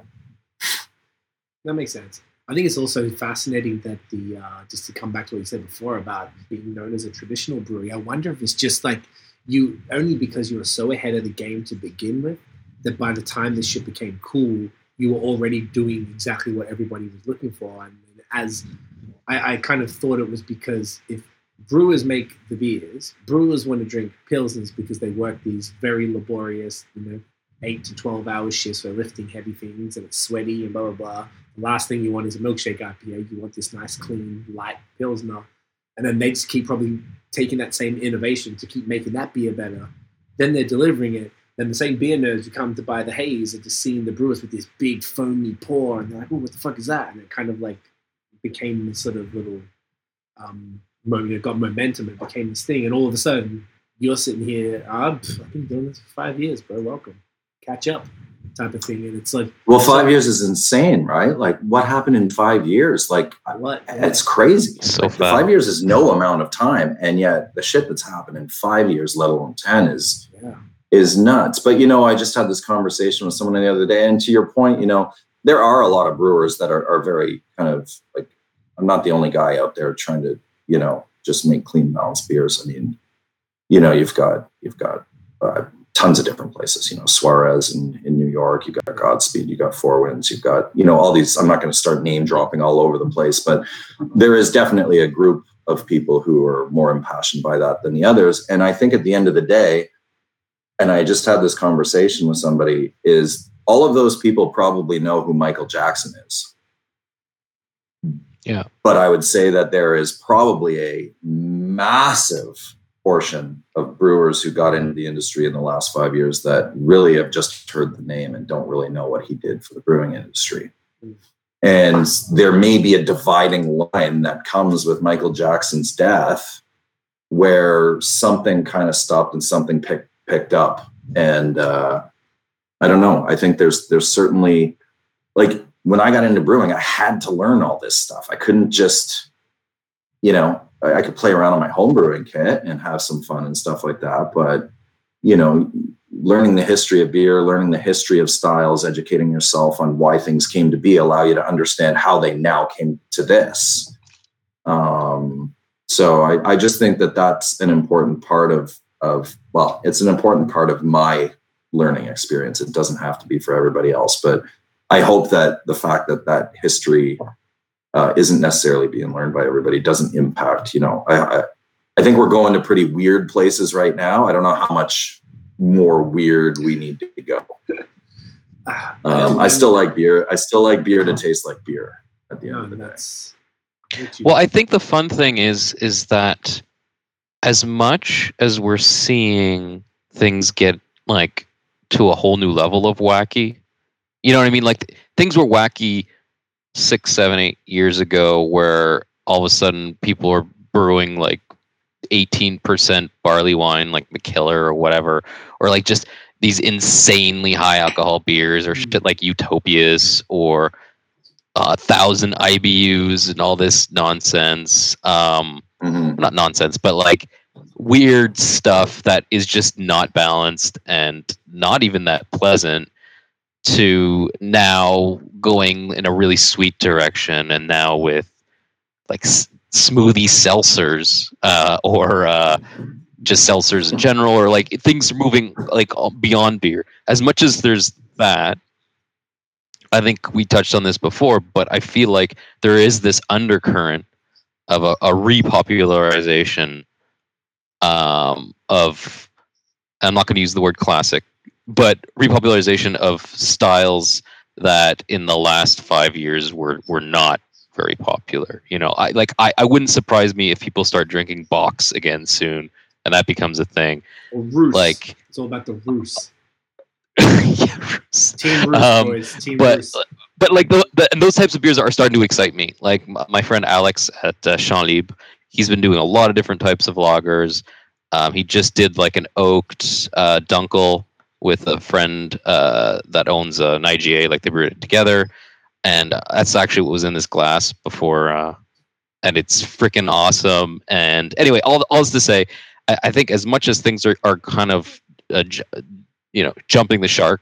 Um, it's not only that you know what i mean like i feel like No, what's kind of interesting and fun is it can go is that as as far you know left it's going it's going back right at the same time so i, I and that's what i like because i'm trying to put not that i have an ego because i'm not a brewer but i'm trying to put my ego aside too and actually try and see if i do like that marshmallow uh, infused smoothie um, because brewing that to be palatable and not a complete disaster, I would imagine is a really challenging thing too. Just a different type of challenge. Um, For sure. and being able to to appreciate that while also equally being able or equally being able to appreciate something that's much more refined and simple and straightforward um, is kind of a fun uh, direction at the same time. Yes, good. Well, and at the end of the day, like, you know, people can like what they like. You know, Yeah, exactly. my request is that people make their own minds up about what they like. Um, Yeah. Because I think that would that would help. Yeah. Do you know what's interesting what you were just saying before, Matt, about the brewers who might have just started brewing the last five years, um, not knowing the history of brewing. I kind of liken that as well. Like I do music, I do rap music. I've been doing like into it since the early '90s when I was a child, and and like so I studied the game and the ones that came up before, and then blah blah blah. Then all the kids now are just doing this trap and mumble rap stuff, and I'm as the old man in rap who's been doing it forever. I'm looking at these kids like, what are you doing, you idiot? Like, it took me a while to get past the to understand what they're doing, and because a lot of them don't give a flying fuck what happened in the '90s. Like, they just it doesn't matter to them. So I I don't have those same hang-ups with beer because I am the new kid, I guess, in that context, being ten years or so into it, like taking it seriously.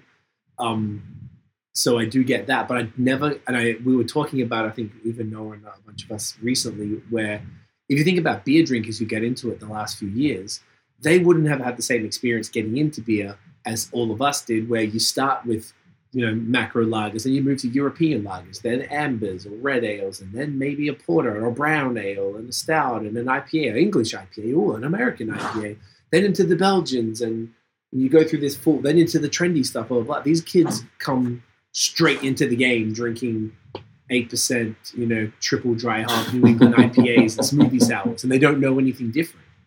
So it's sort of like Sure. this.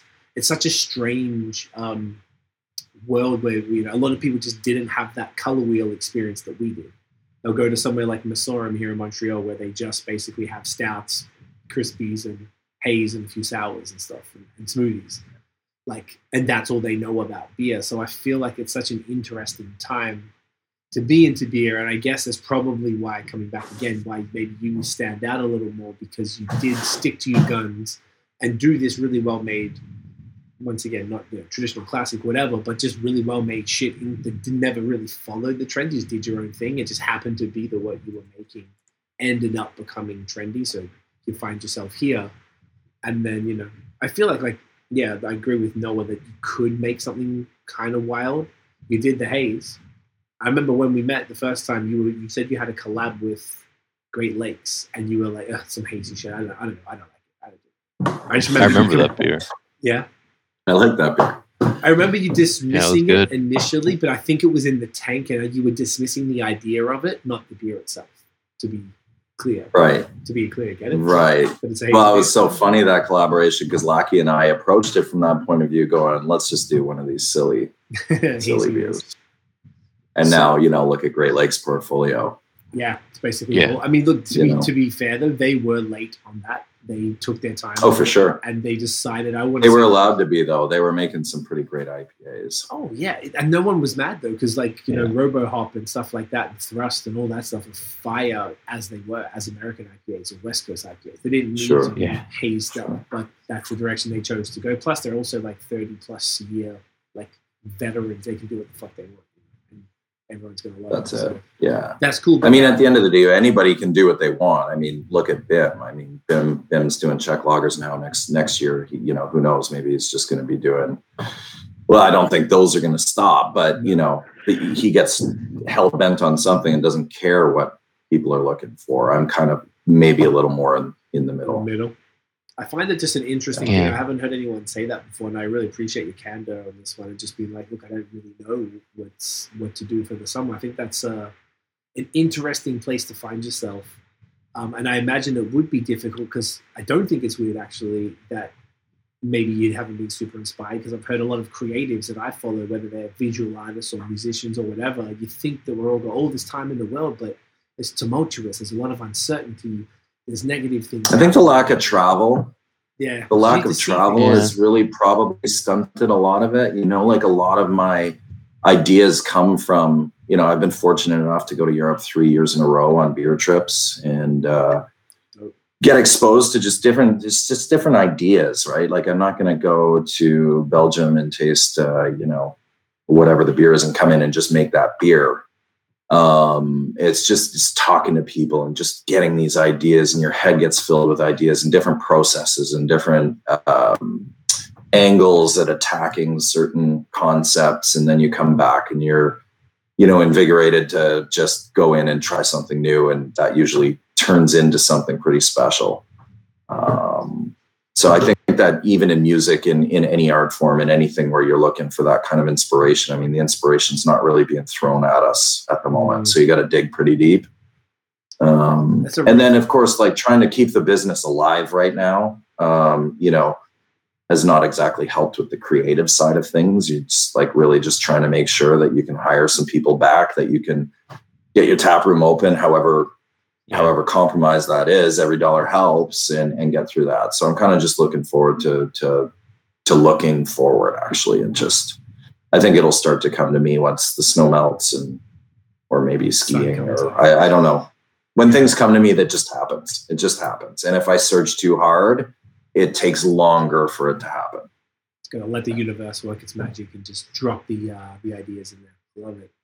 it usually does you know I love that, man. I think that's great. Speaking of great ideas, you want to uh, Let's have a beer? to- yeah, we'll move to this next one because I love this pack. And then Noah, one of the things you're about to grab as part of this.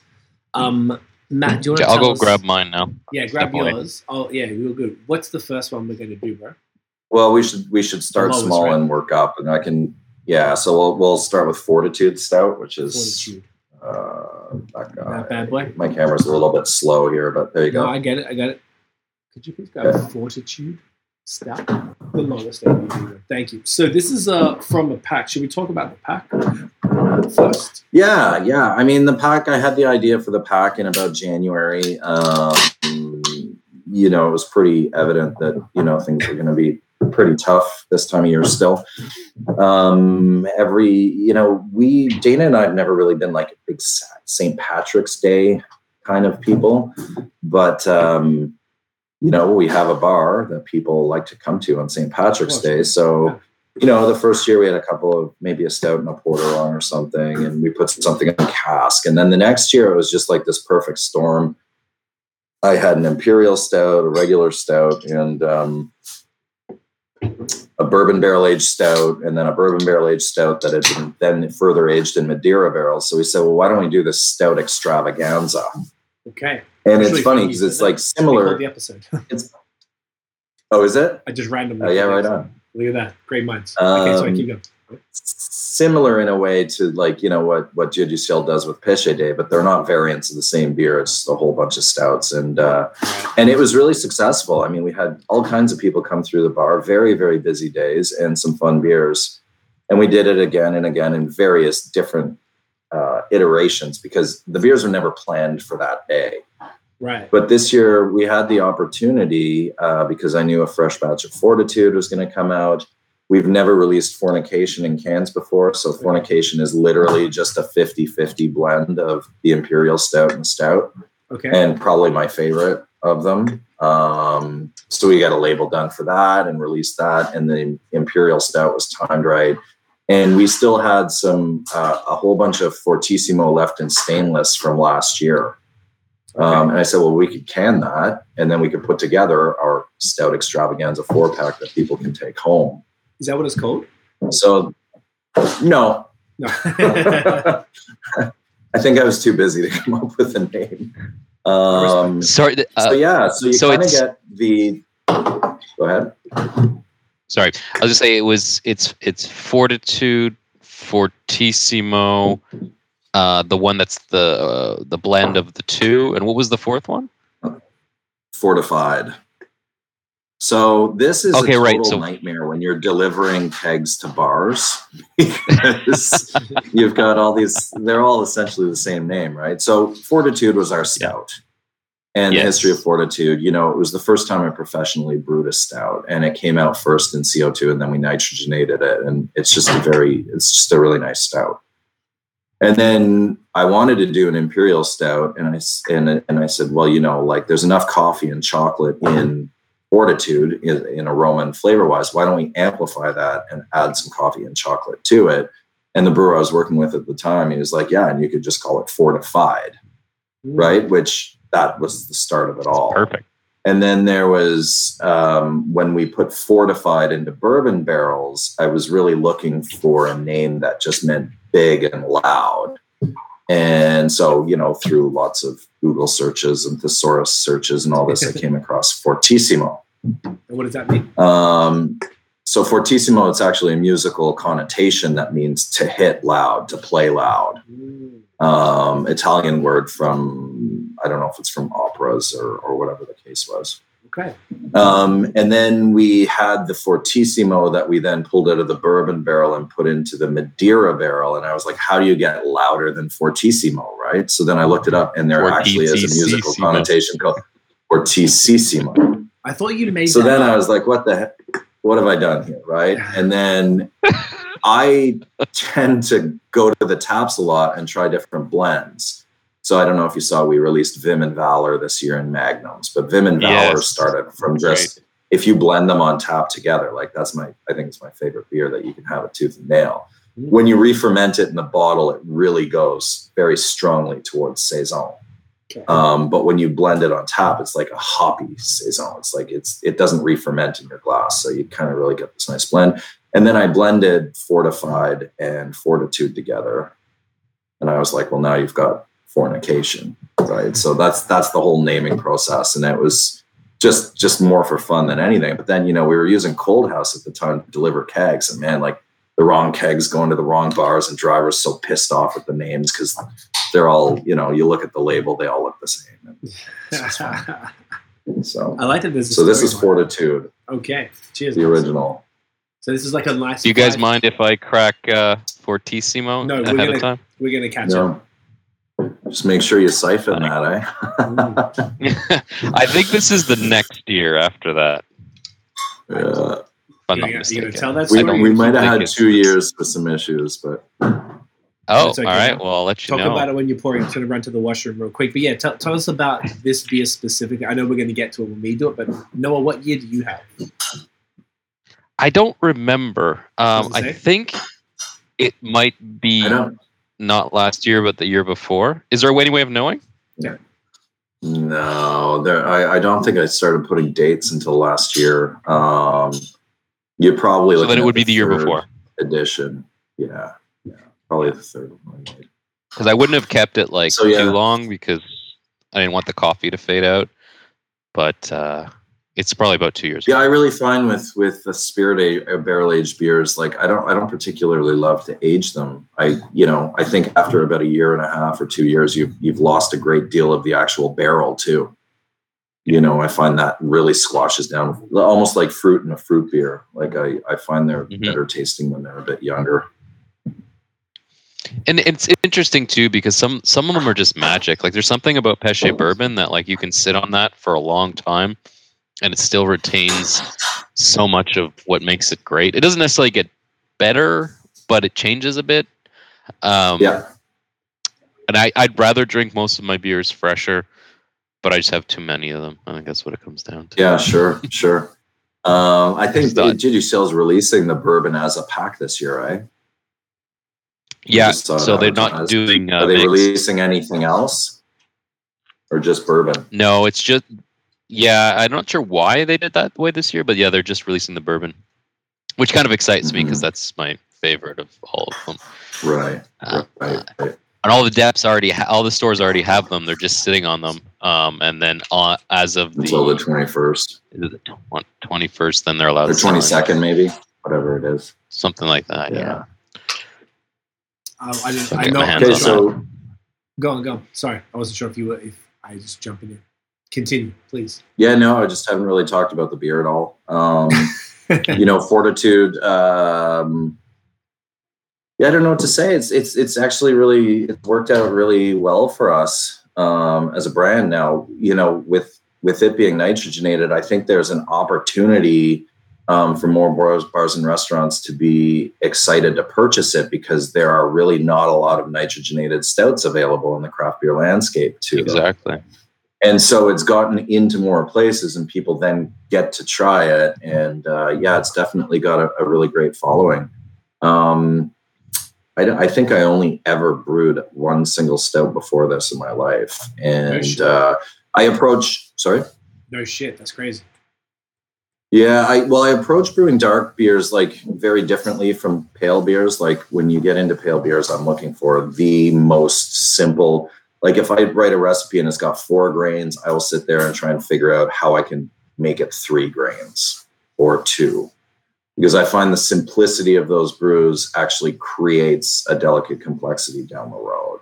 But with dark beers, you, you know, these flavors are really, really intense. You've got, you know, roasted barley and and and some variants of roasted barley. Like those are those are very intense and burned and acrid flavors. So you do need some layering of malts to support those flavors so that they come across as smooth and soft as opposed to very aggressive and, and acidic and, and all these different things. Hmm. So, you know, I think Fortitude itself has the most malt we use in a beer, and I think it's eight eight different malts, if I remember right, and just a very simple um, hopping schedule at the start of the boil.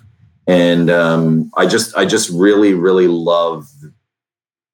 Like I get different flavors off every sip every time I drink the beer, whether it's in a CO2 version in the can or uh, nitro on on tap is is a very different beer. Um, we've served them side by side. Um, and and they taste like two different beers, even though it's the exact same work, exact same fermentation out of the same tank.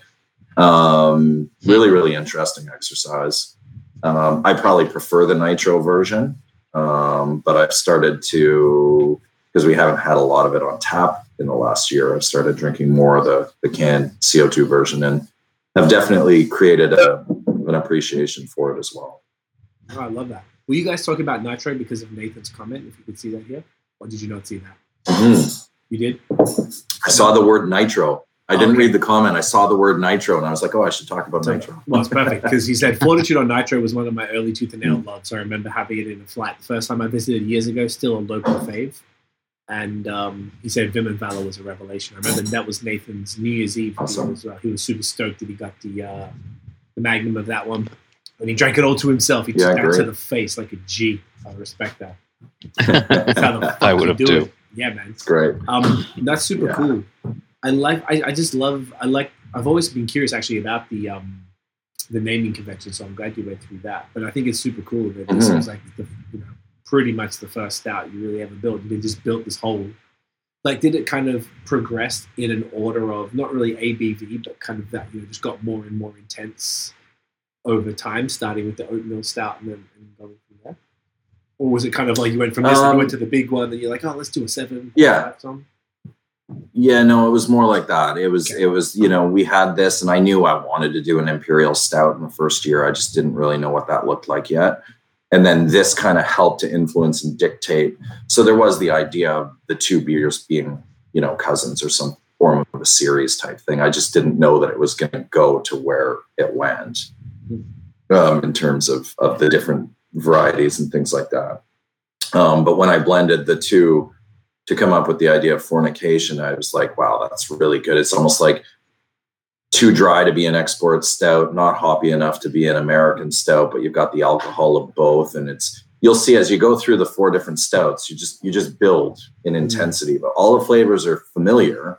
There's nothing that's going to jump out at you as being like, whoa, that's way different than the others, except for maybe when you get into the bourbon. But uh, um, just the I like stouts to have a bit of heft.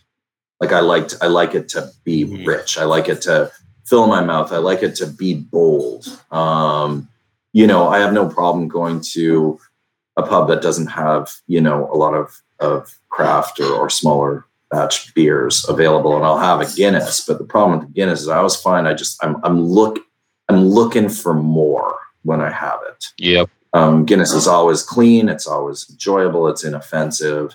Uh, I think it used to be much better 20, 25 years ago, but um, it's it's it's fine. But I'm always looking for more balls, so to speak, more just something. Um, and so that's kind of I approached fortitude from that point of view. I guess I shouldn't have said that. Uh, I approached fortitude from that point of view, and um, I think it's fine. and then the imperial stout came from there, and then everything else. Gotcha. No, you were saying you were going to say? it's yeah no um I, I think that's one of the things i appreciated about your stouts from the start and you know when when, when breweries can nail a lower abv stout it, it always catches my eye because yeah. um a lot of them just come like they taste fine but they come off almost for lack of a better term like watery or um, lack a certain richness now you I, I, when i when when you say richness and i assume what you mean is what i mean where like it's not it's not a sweetness it's a it's a body thing it's a it's a malt thing that It's a mouth coating thing with a with a Yeah, strong finish. like- yeah. like Everett from Hill Farmstead, like that beer is just insane. Um, you Yeah. know, like that having that insane richness without the beer actually being rich, i- i- or or having that that mouthfeel and that that complexity, but not being sweet. Um, that's that's the the kind of magic of of a solid stout. Um, and I think I think you, you do a good job of that um, from fortitude to all the Fs. Oh, The many, yeah. many Fs, I which I've, I've been F-bomb fortunate to have all of them, with the exception of the blend. I think, uh, Yeah. and I, I really enjoyed Fortississimo as well. That was a really interesting, very bizarre, like fun. That Madeira thing gave like a real port like feel to it. So it had like an oxidized wine mixed in with the roastiness, and then the bourbon vanilla. It was it was so layered. I remember just um, It was sitting and enjoying that glass. Yeah, I'm and, looking. Uh, and then there was yeah, that was there. there was a particular um, the Madeira barrel uh, harbored, I guess, what what is known as Dekkera, which is not you know far off Brett in its flavors. So there was a slight, uh, Yeah. you know, we found some counts when I sent it to the lab, and as it grew, there was just this underlying kind of funk thing on top of all the Madeira, on top of all of everything else that was layered in that beer. Um, that I was really, really nervous about in the beginning, but uh, over time it really played very well. So that was, you know, a lot of the stuff that you do, you just you just get lucky. Like I'm not gonna I'm not gonna claim that that was like an intentional thing that happened. And it's just some beers you just get lucky. Yeah, that was inter- it's interesting that you say that because I remember initially trying it and it being very much the bourbon barrel aged imperial stout with a real strong like sherry kind of vibe to it or whatever. And but no acidity, no funk. Um, and then actually, Craig, you were there that night. We had it. Um, remember the night we with at Derek's house Yeah, before COVID, right I was before about to COVID say- with all the lambic? I'm checking. Yeah, we cracked it. login now, yeah. and it was it was a very different this was you keeping in mind this was a night where we did a blind gueuze I have a good tasting idea of what happened. of like yeah. fif- 15 different gueuzes Thirteen. mixed in with like double ipa 13 mixed with double ipa blah, blah. This got popped towards the end of the night so it's all blurry remember but it. I remember it being like, this isn't the beer I remember. This had uh like there was something had changed, and it was only a matter of less than a year, I think, in the bottle. It wasn't bad, but it was a very different beer. So it's interesting that you're talking about that Brett character that kind of like shifted a bit over time. Mhm, Not mhm. Brett, but yeah. Yeah. Yeah, and when we, you know, I, I'm a terrible planner, unfortunately, but I hope to plan to do some more interesting things like that in the future. You know, um, a lot of those ideas, and, and even with a bunch of the other kind of small batch barrel stuff that we've done in the past, they're always just kind of a last minute. Hey, I got this. Why don't we do this? But it'd be good to be able to plan some stuff a little further ahead so that we can, you know, work with those ideas, maybe recreate them, maybe do a better job. Well, your winter. Uh, It's also nice having time winter- capsules. What's the uh, what's the um your holiday uh ale Oh, called? Uh, oh, the quad. Yeah. Yeah, true. um, that that particular edition of Truce was was phenomenal as well. Um, I yeah, think you we did did it again once, this right? year. I don't. We did it again this year. I wasn't quite as pleased with the result. It was still quite nice, but uh, I don't know that the. I don't know that the base beer going into the cognac barrel was as good as as it had been in the past. Truce is a bitch. It's a real. It's a very difficult beer to execute year in and year out.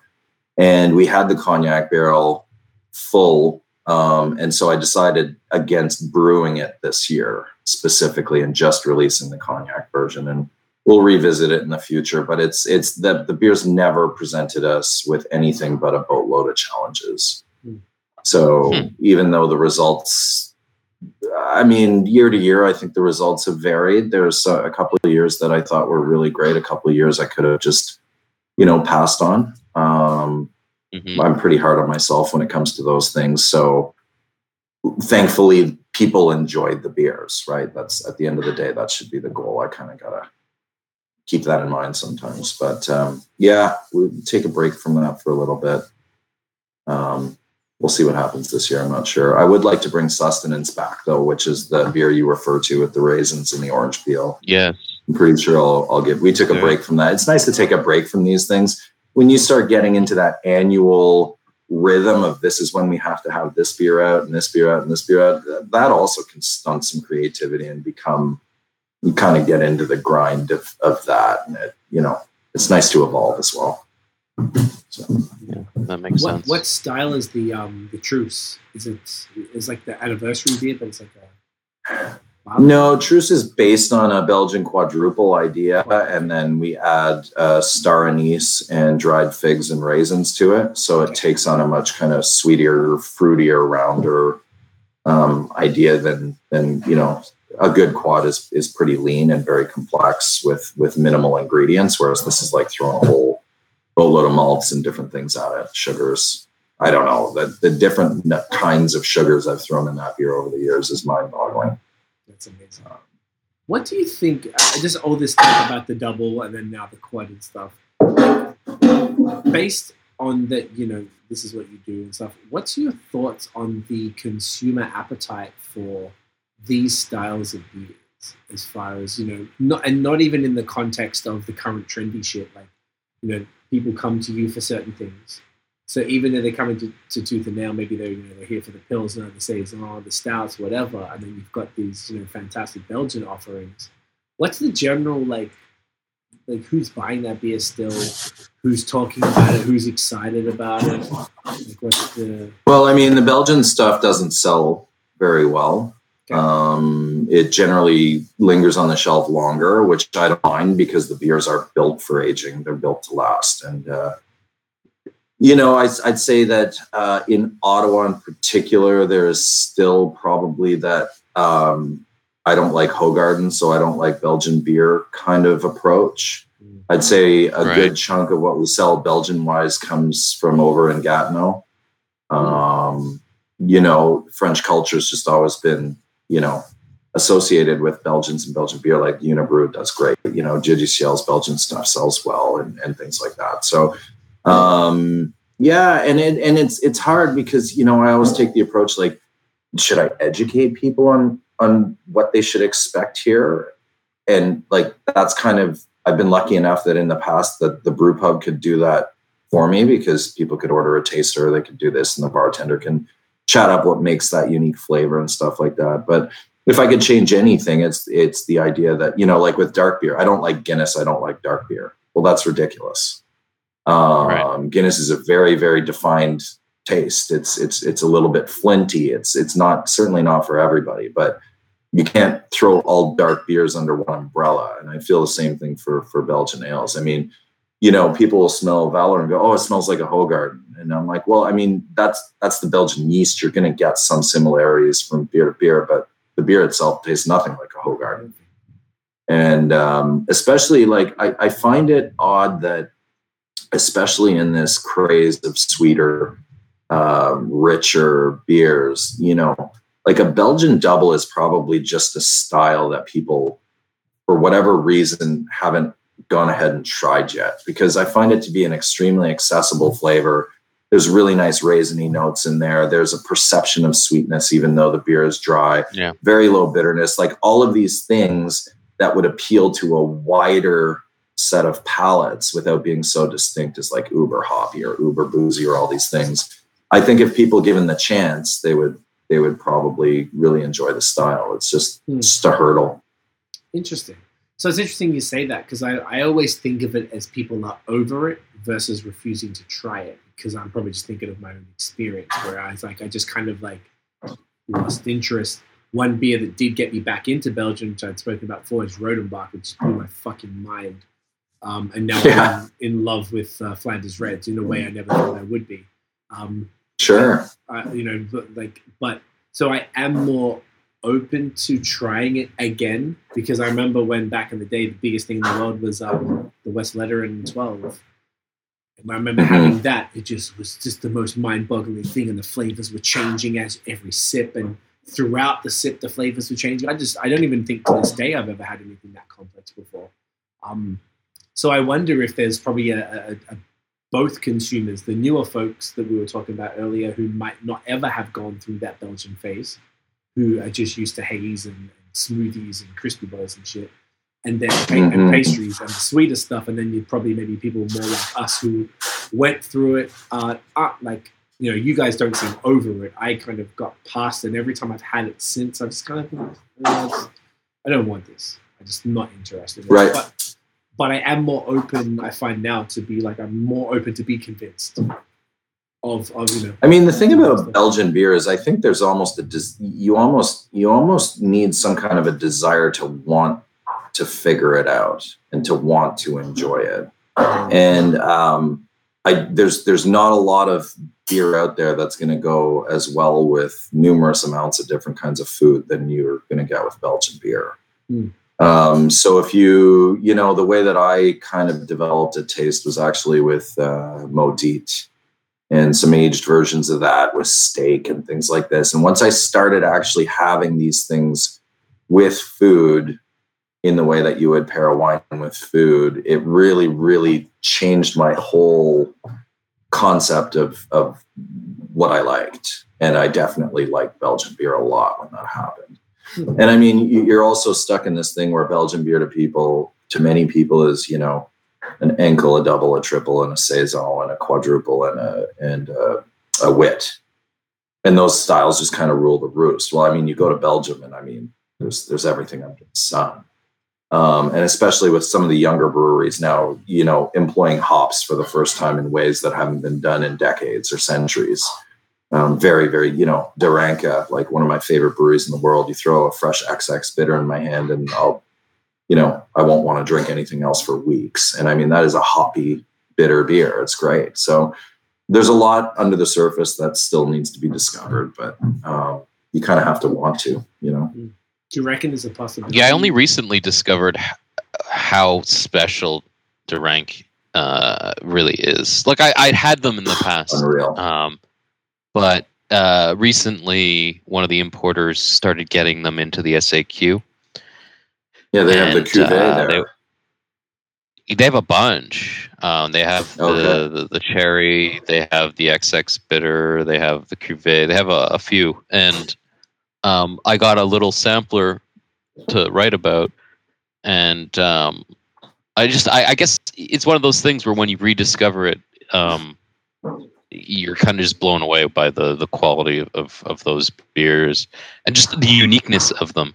Mm. Um, They're all like they had yeah. such a particular common profile between them all in a way that was different okay whatever whatever yeast profile they're using or uh, uh, it was it was quite special um, so yeah you're right in the sense that like we think of all these um, those those traditional style and we, obviously we could talk about lambic for days that's a whole other ball game Yeah. but yeah, it, I, I think I think Belgian like lambic is always going to be lambic, and lambic's always going to have hype, and it's always going to be sought after, and it's going to be what it is because it's just such a thing of beauty. But I think the the Trappist stuff had its time recently.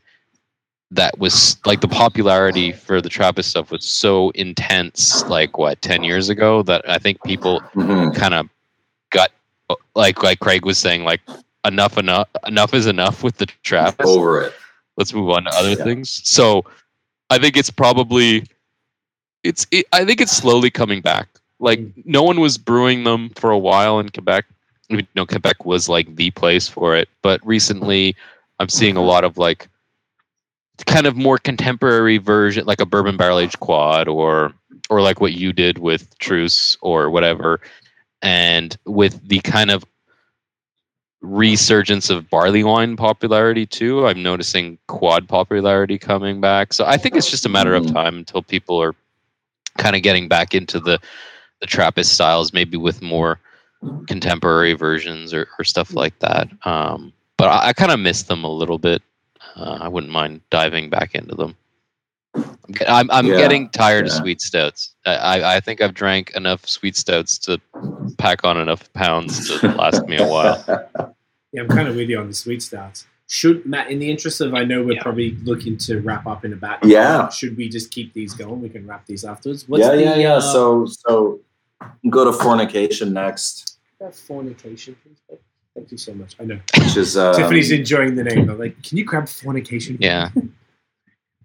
So a new um, label for us because we never canned this before, and, and like I'm really thrilled with the way the label came out. It's like it, there's a sensuality to the label itself that uh, comes through in the beer, and this Love like yeah, I don't know. There's something about this image that I, I can see us using for the business or the brewery going forward in some some way, it's cool. whether that's on a sweatshirt or I don't know. We'll see, but I love it. Yeah. Can you talk uh, to the the art, uh, the the the different? Do you always use the same artist? Is it a group of artists? Is it one person?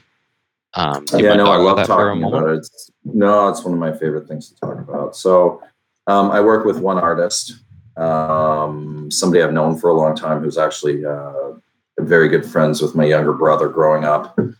And um, him and I, it, it's been a very interesting relationship. Um, before Tooth and Nail opened, I was kind of canvassing the ground, trying to think of who would do the art. I didn't even know what it would look like. And so, you know, we met up a couple of times and he would approach things from the point of view of like, don't worry about how this is going to look just yet. Let's talk about like what do you what do you like about brewing? What is it that drives you? What's your creative process? What, what's your vision for this this brewery and the beers you make, but also the company? You know, and we both kind of came up with this this concept over two or three days that like we were both very very inspired by classic things. Um, and using the word classic in terms of meaning like would be relevant 100 years ago and will still be relevant 100 years from now. So timeless classic images timeless classic um, visuals um, emotions, values, all these things. Because to me, you know, starting this brewery was like, well, if my kids want to take it over one day, I hope they do. You know, and um, I'd love if Tooth and Nail was around in hundred years from now. So that was Right. that was the basis for which we started. And then um, when you know we we opened the brewery and we just kind of had some generic labels with some fonts and stuff. I said, okay, well, we didn't want to give the brewery itself a proper logo with an icon or anything because we didn't know how this thing lived and breathed yet. And it would be weird to pigeonhole yourself with an image when all of a sudden you're you're something really different. You know what I mean? And so the idea Yeah. was to work with with typeface and fonts and and colors and imagery, and that's how we came up with the logo. And then when it came to the cans, you know, he was going to potentially solicit various tattoo artists to do woodcut kind of images. And the woodcut images were kind of inspired by the way our pub looks. It's like a hundred year old building with big beams and steel beams and, and wooden slats and things like that. And then he just threw me a couple of ideas one day. There was an idea for bravado and for valor and for discretion. And I looked at this artwork and I was just like, I'm pretty sure deep in my mind, I knew that this is exactly everything I wanted this brand to look like. And so I said, Can we actually use those? You know, and he was like, Yeah, totally. I said, Well, well you know, do you have time? Do you want to do you want to take this on? And he loved doing them. So he was like, Yeah, let's see where this goes. And that's just kind of the story of it. And um, it's really interesting when That's I come up with a beer now, I literally will give him everything. I'll be like, okay, this is why I was inspired to brew this beer. This is the color of the beer, the bitterness, the sweetness, the the body, the alcohol. This is why I gave the beer this name because the name will tie into the beer somehow. This is the whole concept. Go for it. And he, he comes back with things that are like so beyond what I would imagine. Um, and like he nails it every time. Like I, you know, I'll usually give him an idea. I'll be like, oh, I was thinking this and this, and he'll be like, you know, pump the brakes there, Kimosabe. You don't, uh, don't, don't- you know. I believe he called one of my drawings naive one time, and I pretty much just shut it. Wow. Uh, Wow. it's like Wow. stick stick to the beer. Yeah, but we have such an awesome relationship. We're working on kind of a a new project right now. I'm pretty excited about, and um, he he just you know he's he's a really busy guy. He he has a very very intense job, and yet he's a full on artist and graphic designer, and so this is his like outlet, and he loves it. So That's amazing. we did an art show actually one day where there was the whole development of the logo, the development of the can look, the development of the pictures, all in these sequenced kind of uh, books that we laid out on the table and all the artwork on the wall is super super cool because there actually is like a really mega long well thought out story that goes with it so yeah Did you share those them. on social media?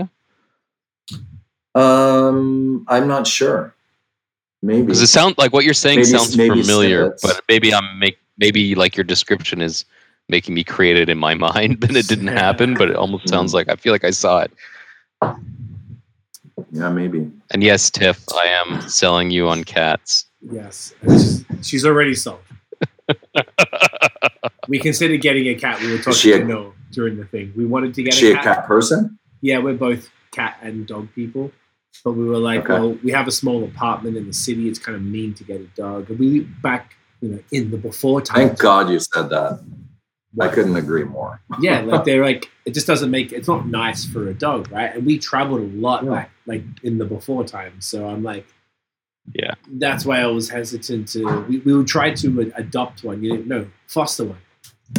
Do like the adopt the fostering thing and they were so popular you couldn't get anything. This was probably early on, April, May last year, I imagine. And we couldn't get it, but Noah was going to share some resources because we wanted a didn't shit. I don't want like fucking pet hair all over my stuff. But we've just got too much crap in the house. We're looking, I'm just looking around, and like, there's so many places for it to hide and get stuck and to chew on cables. I'm like, it's not that kind of party around here, mate. Like, Yeah, you don't really need to worry about that with cats, but anyway, that's a whole other conversation. whole other conversation. but, um, so this beer is great. So this is 7.5 percent. Um, definitely, you know, going from a 5.4, I think it was, to now 7.5. You can feel the difference in the, the mouth feel. It's a little roastier. The sweetness is ramped up a touch because that one was very dry. The other one starts super dry. This is still quite dry. Um, what else am I missing? I'm getting, getting a lot of chocolate. I feel like I'm getting a touch of coffee in this one too, potentially. You'd be getting the coffee. I mean, the first thing that I get on the nose is the coffee. You know, there is coffee in this. Oh, there is. Okay. Um, well then. Yeah, well, the next beer that we're having, Fortified, is brewed with coffee and chocolate. So when you mix the two, you're getting a little bit of both worlds, right? So you'll see, you know, now that you you're pulling out a little more coffee and chocolate out of this, you get into the imperial stout, and it becomes really quite prominent. And then you go into the bourbon, and then that's uh, a whole different That's story. the series. Um, for, for yeah, yeah, go, go, go, go, please. Well, no, no, just- go ahead. I was just looking at the. Um, I know this is just my analness because I still do the reviews, obviously, hence the stupid photos.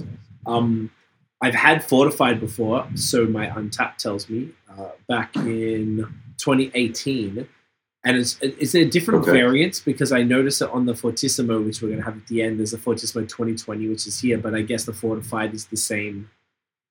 Like it's not technically like a ye- an annual beer where it would have the, the year next to it as such. I mean, we've never really put the beer, the year on that beer. Okay. Um, we we we have brewed it annually, but like not scheduled at, at the same time. It's nice to have it out before Christmas. I think the hard thing about Fortississimo is, you know, and I'll talk about it a little more when we drink it, but I don't do a lot of uh, contact time with the barrel for that beer. Okay. And so um, it's pretty tough in the middle of the summer rush to be brewing an imperial stout that's going to be released, you know, in December. And so the problem is, is that it always gets brewed like November, like uh, end of September or something like that. And then by the time Fortississimo's ready, it's like March. Well, if you have a nice warm March, it's not like barrel aged stouts are flying off the shelf as the, the, the weather's getting warmer. And, um, and so the timing of it's always been a little bit of a, a challenge. Uh, this year, I think we're going to do a little bit better. I actually will be putting the beer into bourbon barrels next week. Um, and so we may look at kind of timing it a little bit differently that way because we'll be able to release that beer in the fall, which I think is pretty ideal. Um, Yeah, makes but sense. yeah, the we, the Fortississimo 2020 that you see in the can, it was also on the bottle last year. Um, that's the first time we put a date on any of them. Okay, cool, cool. I was actually going to ask about that because once again, I don't want to keep bringing up the old shit, but when we when I was watching the clips, I was looking at the B roll of your fridge that I remember taking, and there was definitely a bottle. You know, there were more bottles than cans at the time, and now it seems like you've gone kind of more to the short cans, which I love. I love that you do short cans. I'm such a huge fan of them. I, I very rarely would need more than the 330 or whatever it is of any given Mhm. you know, I could drink a thousand of the pilsners if you need to, but if you only just want one of them, you know, 11.9, 11.9% stouts, um, we know. Uh, you know, and it, that's all you really need. So I really appreciate that. So, like, what was the deal with the packaging? When did you guys move? Why? When or why did you guys move over to the? Well, I'm not sure what you would have seen bottles wise at that time. We we've actually we've only done a few. Like we've always like from day one we were doing 12 ounce cans. Interesting. Um, so you may have been there during a time because I think Strife was out then, and probably some Truce Yes. left over from the winter, and maybe even a Fortississimo at that point. So like we do run into situations during a year where we may have three bottles in the fridge.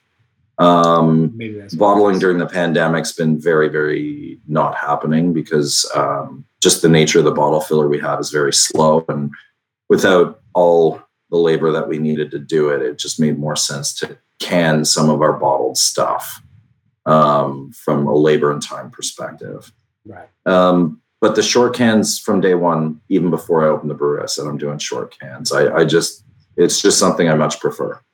Um, I don't always necessarily want a large one. And, uh, you know, Ottawa's a pretty big outdoor city. Um, lots of people skiing, hiking, camping, cycling, all these things, and and drinking beer from the can in you know outdoor settings. And if you've got an eight and a half percent double IPA that somebody's drinking on a 30 degree day after cycling or whatever, and yes, that does happen um, then you know by the bottom of that can, things are na- tasting pretty nasty. So it's it's kind of nice to to just have the small can for the outdoor recreation purposes, the ease of of transport, um, and just serving size. I mean, it's nice to you know people like trying a lot of different beers in a setting, and so it just gives that opportunity. But it was always it was never a question. I was going with twelve ounce cans, and at the time too. Like we've seen can shortages in the last couple of years that are a little scary for brewers. But at the time, there were can shortages as well. But you were, you know, the conscious decision to go at 12 ounces, like nobody uses them, so they're not going to run out of them. Right now, now lots of people use them, and and we did run into some shortages in the last couple of years. But um, yeah, at the end of the day, if if it's something that I like it as a consumer, that's probably what we're going to end up selling. I love that. I think that's important. Whenever the uh, the owner slash brewer, the person in charge, is making those types of decisions about just shit that they like, whether it's the beers themselves, which obviously is extraordinarily important because if the brewer is having to like, "Ah, fine, I'll make this because the people want it, like, ah, doesn't doesn't always turn out the greatest. I think it's the brewers who make what they want, and then that's even cool. I never really thought about um, the value of having you know you being into shortcuts. I think that's super dope. Even Jeff Lopez right here saying, "Long live the shortcuts." Hell yeah, man! How wicked. They're just Jeff, like, uh, yeah, no, Jeff, I mean, I've always been Jeff a consumer works- as well, right? yeah, Jeff works at the company that you buy your printing from, I believe. At, It's a uh, Montreal-based Premier company. if I'm not- perhaps, like yeah. printing for I labels. could be wrong. Yeah. Our labels come Like from the Mississauga, so it would be. Oh, maybe I've mistaken Yeah. that. Please en- enlighten us, Jeff, if that's the, c- not the yeah. case. Uh, hi, Well, Jeff. Yeah. but it's, uh, hey Jeff, thanks for coming through. But it's super cool. I feel like it's really become synonymous with your brand. They're just so iconic. Like you can just you know see them from a mile away, um, which is super dope. One random question. Oh, here we go. He said he works for uh, Solucan. Solucan, yeah. So our Vim and Vigor cans are coming from Solucan now. Yeah. Nice. There you go. And Hey. hopefully more brands coming into the summer. Yeah. Awesome. That's great. Have you ever had beers in the LCBO in the past? No. Any particular reason why not? Because your good mates at Dominion had the same thing and they were pretty against it. Um, Um, I I definitely have have been against it in the past. I don't know how against it I am right now, but I'm hoping that the world goes back to you know some semblance of it was of what it was, and and there's no way we would be able to keep up with the supply in that case. And I don't want to enter the LCBO and then get kicked out because you know two weeks in a row I was out of a beer that I was selling them and all this stuff and and um, I, I, you know, most brewers would tell you the same thing. You know, there's a degree of which I'm a bit of a control freak, and when you start giving the control to somebody else, that's it's a scary thing for sure. Um, I, I think that there are some people, um, you know, Bellwoods, for example, um, some other, you know, of my peers that have started selling the LCBO and they've had an absolutely wonderful experience with it. And I think that through those um, anecdotes, you know, I'd probably be more open to it.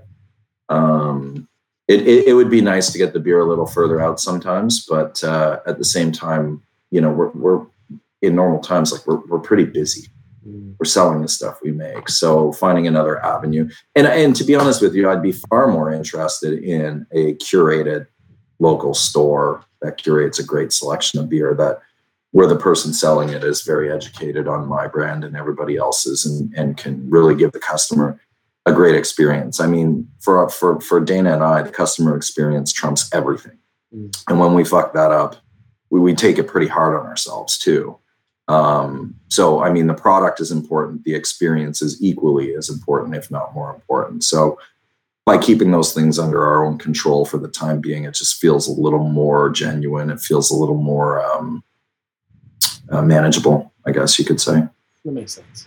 Josh, uh, Josh and Scott were saying that they liked not having that external pressure to deliver specific brands over and over at a certain volume because that would have stopped their creativity as far as what they would have on their production schedule, really, when it comes down to it. Like, I agree hundred percent.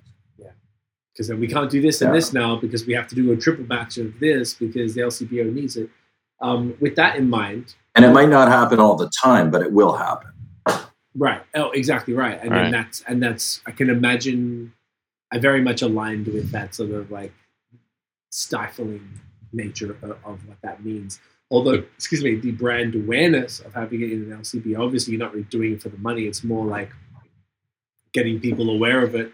And if somebody in Toronto is drinking a beer of yours that they found the LCBO, luckily for you guys in Ontario, you have the um, the you know the online delivery, so people could just order a bunch. Oh yeah. you know that would inspire them like wow this beer is fantastic. Oh they've got like 10 more. Like let me go get them you know whatever. So that's what the point of that customer journey would be.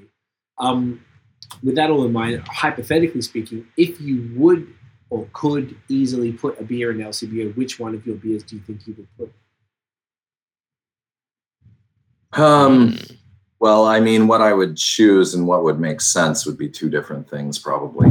Um, how about the both answers you know, I would, it would, it would, it would, I'd, I'd be a total idiot for it not to be Vim and Vigor. Right. Um, you know, I think Rabble Rouser IPA would be interesting for most people. Don't get to try that one. It's probably you know right up there with Vim and Vigor as far as sales go at our place. Um, most people aren't aren't really used to that kind of an IPA, which is you know you've almost got New England flavors there with a really lean and crisp body. Um, I think that people are initially kind of surprised that that beer doesn't have boatloads of haze in it.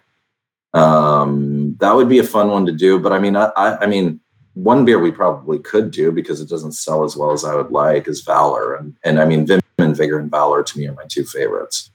Um, Yeah. So I'd love to get Valor in a cork and caged bottle in the LCBO bottle condition to like you know four volumes of CO two, and that that would be that would be like a self fulfilling prophecy in some kind of ways Yeah. there. But uh, that makes sense And I guess like not not having an IPA means you know if it sits there for a few months, you're not worried as much about it as long as it's stored oh no, well Valor can and sit cold. for a year and exactly. Yeah, I mean, all beers are going to lose some form of vibrancy over time, but at the same time, I mean, it held, it holds up very very well.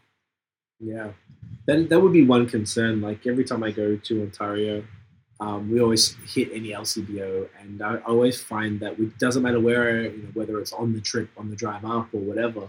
There's always, I feel like there's unless they're a store that has the walk-in fridge, there's always mishandling of styles that you know, like I'm basically New England IPAs on warm shelves. I see it all the time. It's disgraceful, and I, I feel like sometimes I'm not a snitch. But sometimes I feel like uh, taking a picture and sending it to the brewery. Go, look at these motherfuckers what they're doing this shit here. Because I might have considered buying that beer, and I know better not to do that now because I'm checking can dates, and some of them are six, eight months old for haze that I've seen in LCBOs Mhm. and stuff. And you know, But I mean, you must be shopping at good depanneurs then, because if you go to a lot of depanneurs in Quebec, you're you're looking at like some seriously old beers in certain places too.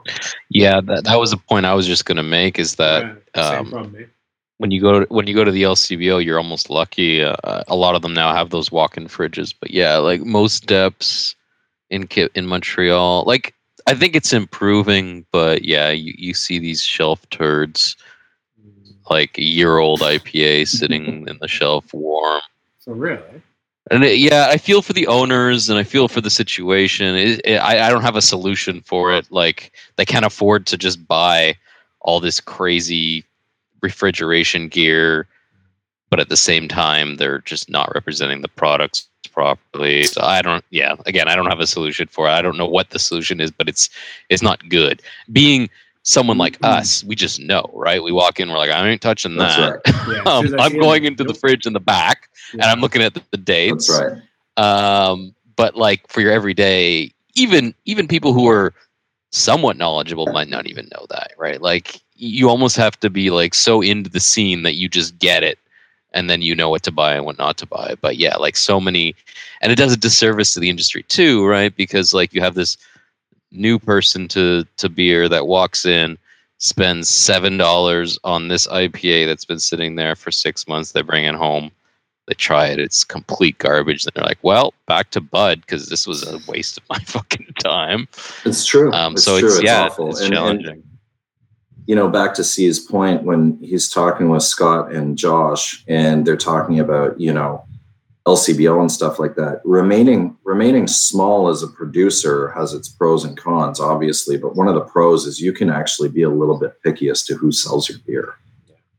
And you know, we spent the first couple of years, maybe not rightfully so, but like I started at one point where I was I wouldn't sell cans to a licensee because I was like, well, you buy, you know, 96 cans of this beer, and then my Instagram pops up one day and someone's reviewing a beer that I know I haven't made a, I haven't sold you anything in a year, Yeah.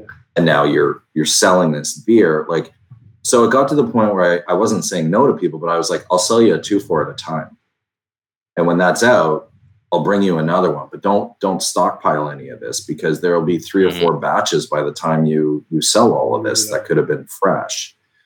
Now, you know, I think I've loosened up a little bit with that that that concept to a degree, but I'm, we're still very much like you know, you want to put my beer on tap, like I'm probably going to go drink at your bar before I say yes, and make sure that the beers taste clean and that your lines are clean and that you know with with we're, we're fortunate in the sense that we don't have a ton of extra beer and the beer that we have is sold by some pretty high profile beer bars that i trust and know and are friends and i know that they're taking care of everything and i know that their staff can talk to a customer about my product and and all this stuff. But as you grow bigger and bigger you you you have to loosen the reins on those controls and that's where things can get scary because you're right noah i mean not everybody drinks craft beer and everyone's going to try one. And if the first five they taste are, are terrible, they're going to be like, you know what? I, I can rely on Bud tasting the same every time I have it. I'm just going to go back to that. Yep. Um, so that's That's that's much the scary part for us. From yeah, it's so much cheaper. yeah. not worth it. I had to. Uh, we did a um, uh, a challenge video the other day where it was called Truth or Drink, and it was kind of like a riff off that Truth or Dab from um, the fucking what's it called? What's the thing called? Hot Ones. So we did a Hot Ones edition recently, Oh, okay. and then we did um, the Truth or Drink. So Tiff and I did that, and the whole point was that it had to have been um, you know, he, they asked some hard question. He was like, we haven't posted it yet, but it was something like, uh, who is the most annoying guest you've had on the podcast? We're like, obviously, I'm not going to say, so you drink. So I had to buy some macro beers to, you know, as a uh, incentive.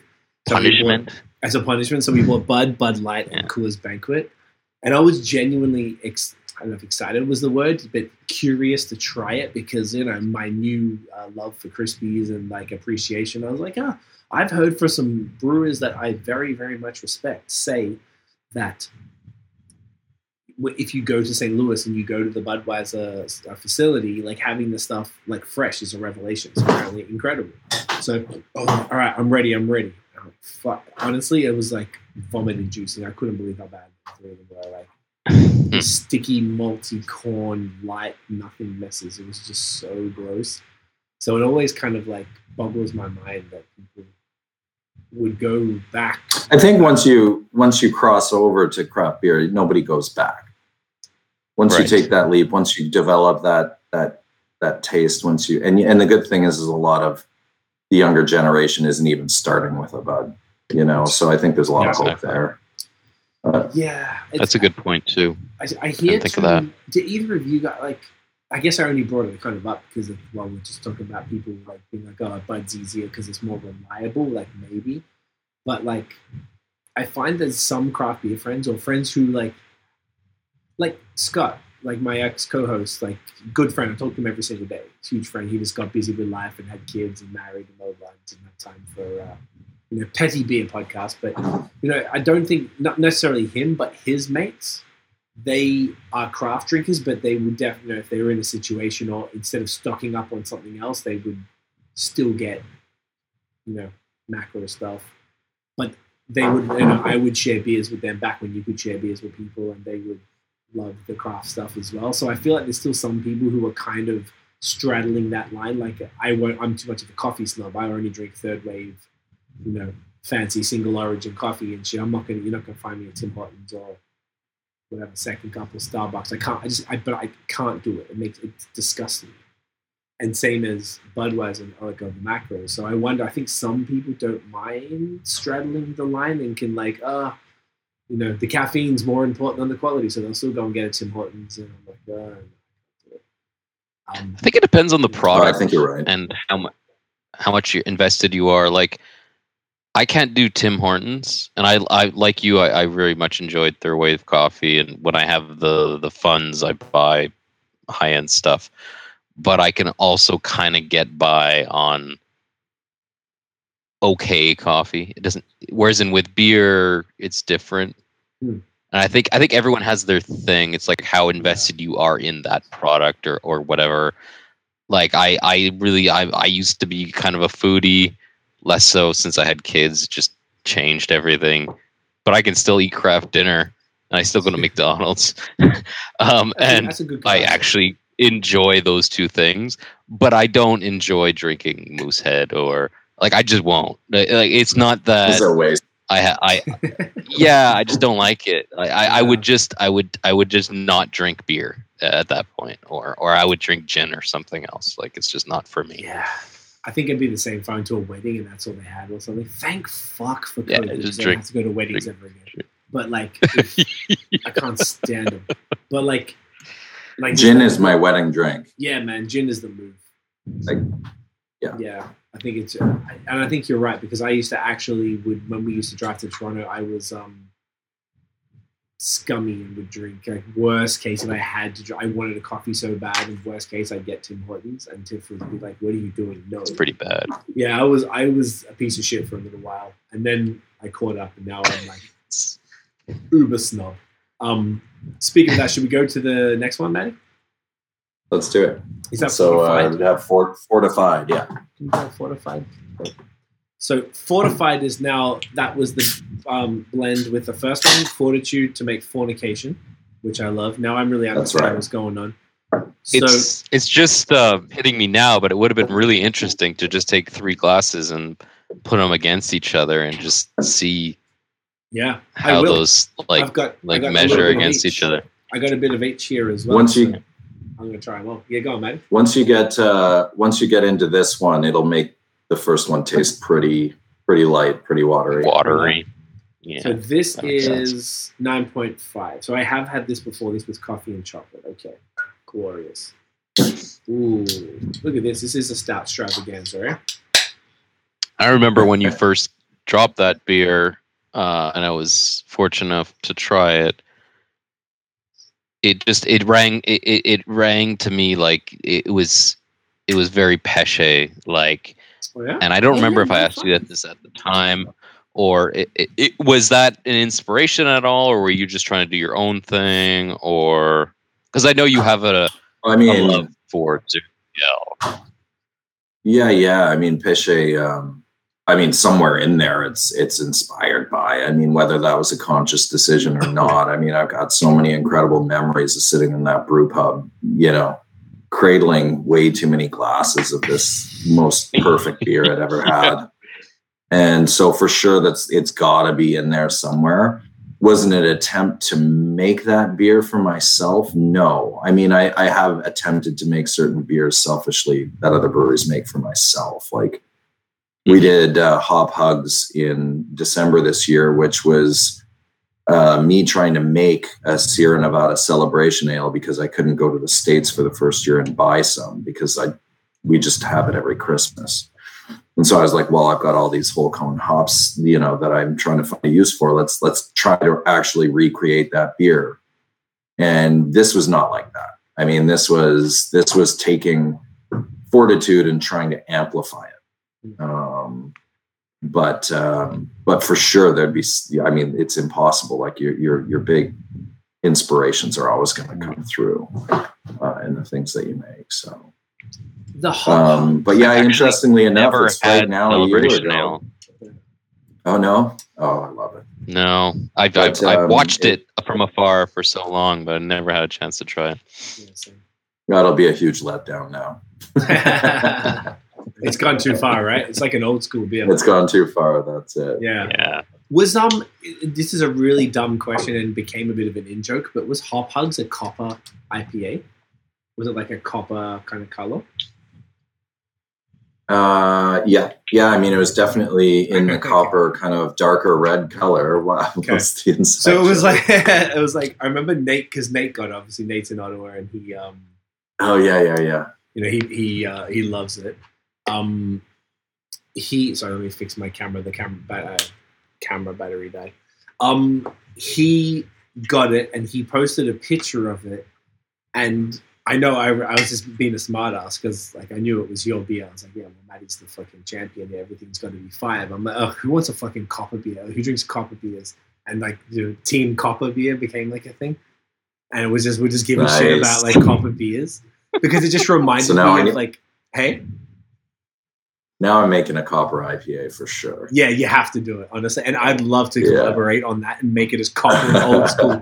I want no no haze, cl- crystal clear, just like Yeah, 1997 UK Fuggle hops, maybe some Golding, East Kent, you know what I mean? Like as yawn as possible, as as for the old boy Yeah. in an English pub.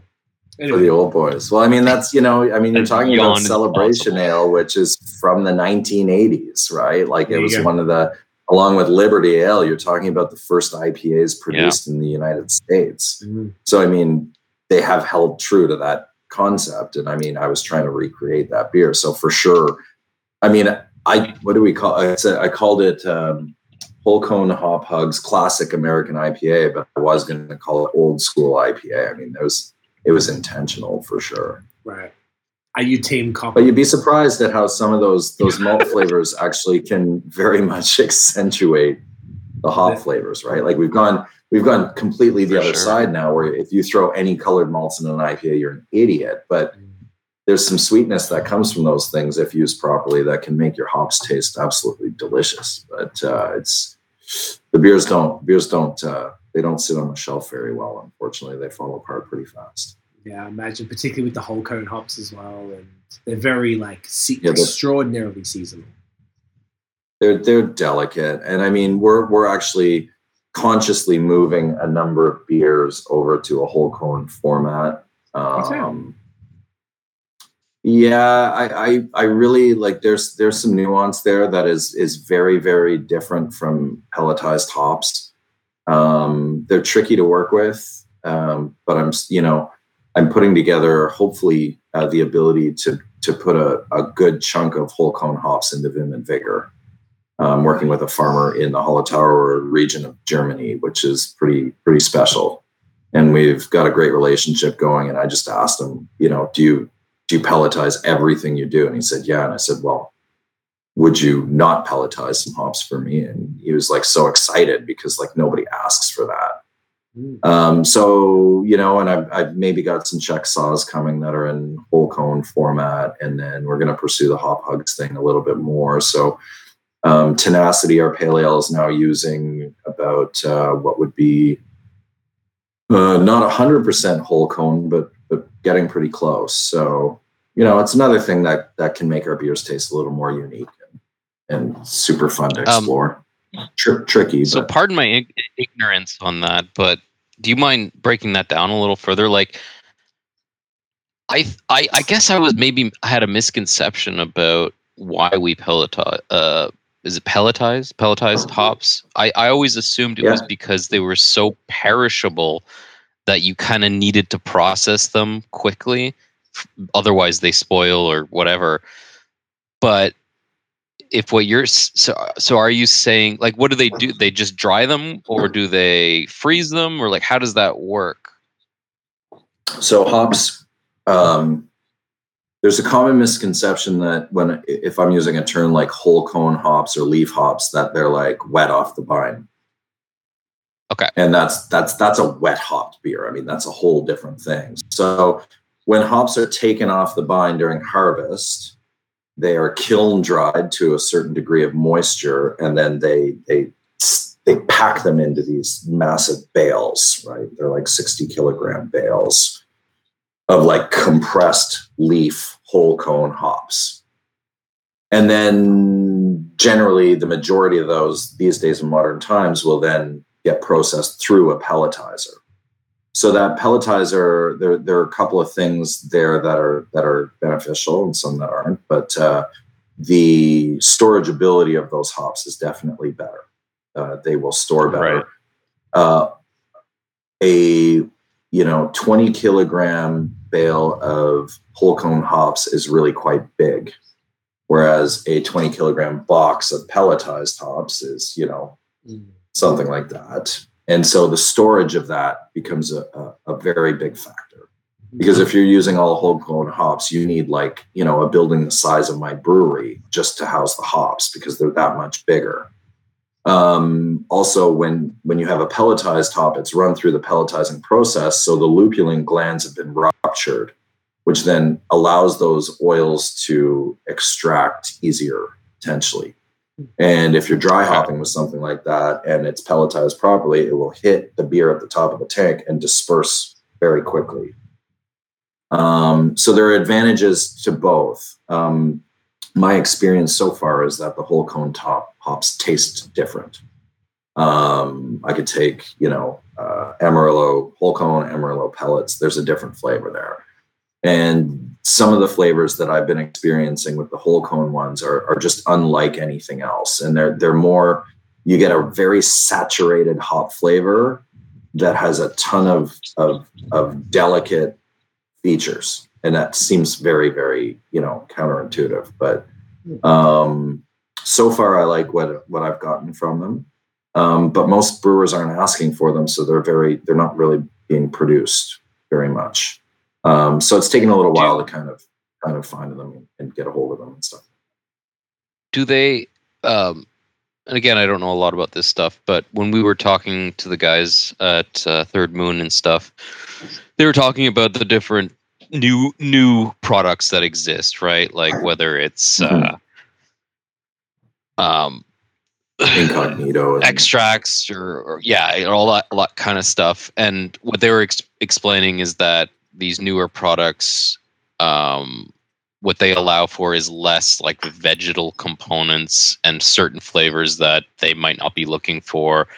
Um do you so like can you describe at all the difference? Like or like is there a particular component about the non-pelletized hops that comes out? Or is it just like it just tastes different? Or is it like they're earthier or is like they're there's, like there's like definitely almost like um almost like a leafy component that you get and it's not leafy. Okay. i mean you can you can certainly extract a lot of vegetal flavors from a whole cone hop. You can do the same with pellets and you know pellets are t90s and now they make cryo hops which are like removing even more of that material and then you get extracts. And i mean we use everything tooth and nail you know like I don't care what ingredients you use. I care what the beer tastes like at the end. How you get from A to B, it's not my business. And I, I'm not a purist from that point of view.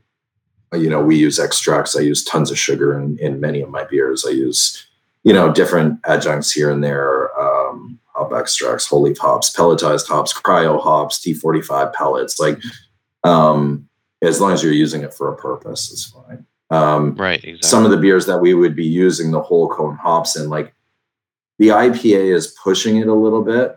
Um, i think that the dry hopping that was done on hop hugs uh, with the whole leaf hops was uh, almost started to go to the vegetal stage like almost just a little too leafy. So if i brew it again i'm going to pull back on the dry hops and actually just try and add more on the hot side because you can still get a great deal of oils out on the hop side. The, you know, whether you're adding hops in a whirlpool, in a hop back, uh, on the cold side, uh, in the bright tank, whatever, you're always extracting a different flavor. So if I, if you know, I, I, I pack the hop back full of whole cone hops and run the beer through that on the way to the fermenter. Well, that that gives me a different flavor than if I took those same hops and added it to my boil at the end of the boil. It gives me a different character than that same amount of hops on the cold side at whatever temperature I'm dry hopping at. So the fun is to try and extract these little nuances from your different parts of the process. Um, Yeah, that's so amazing. you know, I I think it's really just something we're going to explore and play around with, and something I'm pretty inspired by right now. Um, there's not a lot of people doing it. I think that you'll, you know, I don't know what they're going to come up with after incognito, but, but but it might be the same thing as as you you have with beers, right? Like like all of a sudden maybe people are going to go back to whole cone hops because they've already explored every other avenue. I have no idea Right. but I'm certainly pretty excited to explore it. They're a total bitch to brew with because our equipment now is designed for pelletized hops. It's not designed for Exactly. throwing a bunch of flowers into your kettle. So the labor aspect of it is a little more intense, and you know it, it makes for a longer day. Um, but it's like, why the hell not? I don't know. Well, I've enjoyed the beers we've done. With Friggin' them. excited to uh, to to to try what you're doing. I want to be able to like Yeah. check out those different the flavors, man. I was gonna ask that. So say for Vim and Vigor, because that's such a special beer, thank you, as it is. Um, if you do introduce these whole cone hops, would it be a special edition of Vim and Vigor, or would it just kind of be become what it is, like what it is now? No, I don't. I don't think you know the special edition Vim and Vigor. Like maybe we'll do that again sometime for a 10th anniversary or something like that. I'm not sure. Um, no, I think I would just gradually, kind of gradually bring them in into the process a little Okay. bit at a time. Evaluate that that little bit. There are things as brewers, like you know, like that. That's my baby. So like I I I know every little tiny thing that is different from the previous batch that most people are never really going to recognize. And so I'd be able to bring them in slowly and see what effect that has and bring them in a little bit more until we get, you know, I have a goal for how much I want to use because of where I'm going to use those hops in the process. And so I'll probably start with a third of that and then maybe try two thirds of that and hopefully get to 100%. Hmm. But it's a bit of a gamble because if this guy's doing this for me, like I kind of, I got to purchase those and then I got to use Yeah. them. You gotta Right? use So if it's, if it's not going to work out, I'm, I'm, I'm kind of in trouble. Um, it's a dice but roll. I, I, I mean, I, I calculate these, these, uh, these ideas, you know, Right. so I'm- I'm not, I- I'm not really worried about it. I think it'll, Okay. I think it'll be very, very cool and it's not 100% that it's all going to work out either but that's that's the goal at the moment. If anyone can do it it's you sir. It really is. Yeah um, i don't know if i really talked about this beer. This is like fantastic and i just did while we were talking just like a i've still got just a little touch of each of them left. So i was trying the fortitude the fornication and this and you can really see that like just it's almost like a slow build. It's like almost like 2% 5 it's like 5475595 it was around that 2% ramp up each time. And I'm like, okay, I can see the the difference between these beers. Pick your buzz. Yeah, basically pick your buzz. And Noah, you nailed it. And this the coffee is, too is huge. This is so Péché in the best possible way. I, I genuinely appreciate that because yeah, it's coming up to Péché Day actually. Do you know they're not doing the they're not doing the obviously not the event, but they're not making any of the other beers this year. They're not even doing the four pack. Yeah, that's actually what we were talking about. Yeah. Mm. This is just going to be uh, bourbon this year. Yeah. That's Which- I was pretty devastated okay with. last year because last year was the first year like we we um, we were going to host it at Tooth and Nail in Ottawa, so we were going to be the Oh. Ottawa destination, and it was the first year we were going to do it, and it was just so amazing to be accepted into that you know group of brewers that were offering it and uh, beer bars and things like that, and then like shit, It's the worst, out, but, Yeah. um, It's one of my yeah. favorite days of the year. But. I, I'd imagine next year they'll get it back on. I would. I feel like I remember when they changed it because I'm actually like four blocks away less than to the to the brew pub just up there. And um, all right, very convenient. Yeah, it's how you choose where you live. And um, so we always went every year. Even la- not last year, the year before, we went to the brunch in Saint Jerome. We even bothered to go out there for that whole brunch where they actually served every single one, like in uh, little small tasters, two, three ounces, whatever it was, through the food. It was exceptional. It's just, it's the greatest. Um, what was my motherfucking point? Oh yeah, and I remember it was like about this time last year, and they had it booked in, and then they're like, "Oh, it's okay. It's gonna be like April 25th." Like, oh, guys, I don't know. This lockdown seems a little, little real, and here we are. 12 months later, we went through all of that. Yeah. We ended up Yeah. selling our Péché beers in September in on our patio. So the only thing we had open was this patio. But our patio, because of distancing rules, like we can put 12 bums out there. So it's not exactly Yeah. great, right? So then I've got all these like insanely elaborate, expensive, and really cool kegs of Imperial Stout I'm sitting on. So we called it like Péché Weeks. So we knew it would probably with with the volume of people we could bring through on our patio, which was very much nothing. We figured it would take about two weeks to go through all six, and it literally to the day took two weeks to go through all six Okay, so you got but it was cool. People got to try them, and uh, yeah, it was uh, it was nice to be able to actually get. I, I don't like to say the word "get rid of them," but I didn't really want to sit on those beers for much longer. Um, Yeah. uh, in terms of draft kegs and stuff like that. So, Yeah, yeah. Um, but it was fun. Yeah, yeah, the beers were great, man. Uh, the Mexican chocolate one I thought was was pretty Oh, pretty man. cool. Was It was in one of the best they've the pack, done. wasn't it? That was that in the pack? Yeah, it was. drank It was in last Yeah. year's pack. Okay, I Yeah, it's we freaking great. Okay. Oh, and the single origin one I loved as well. I mean, the bourbons, the bourbon Yeah, that was good, obviously fantastic, Yeah. but the single origin I loved.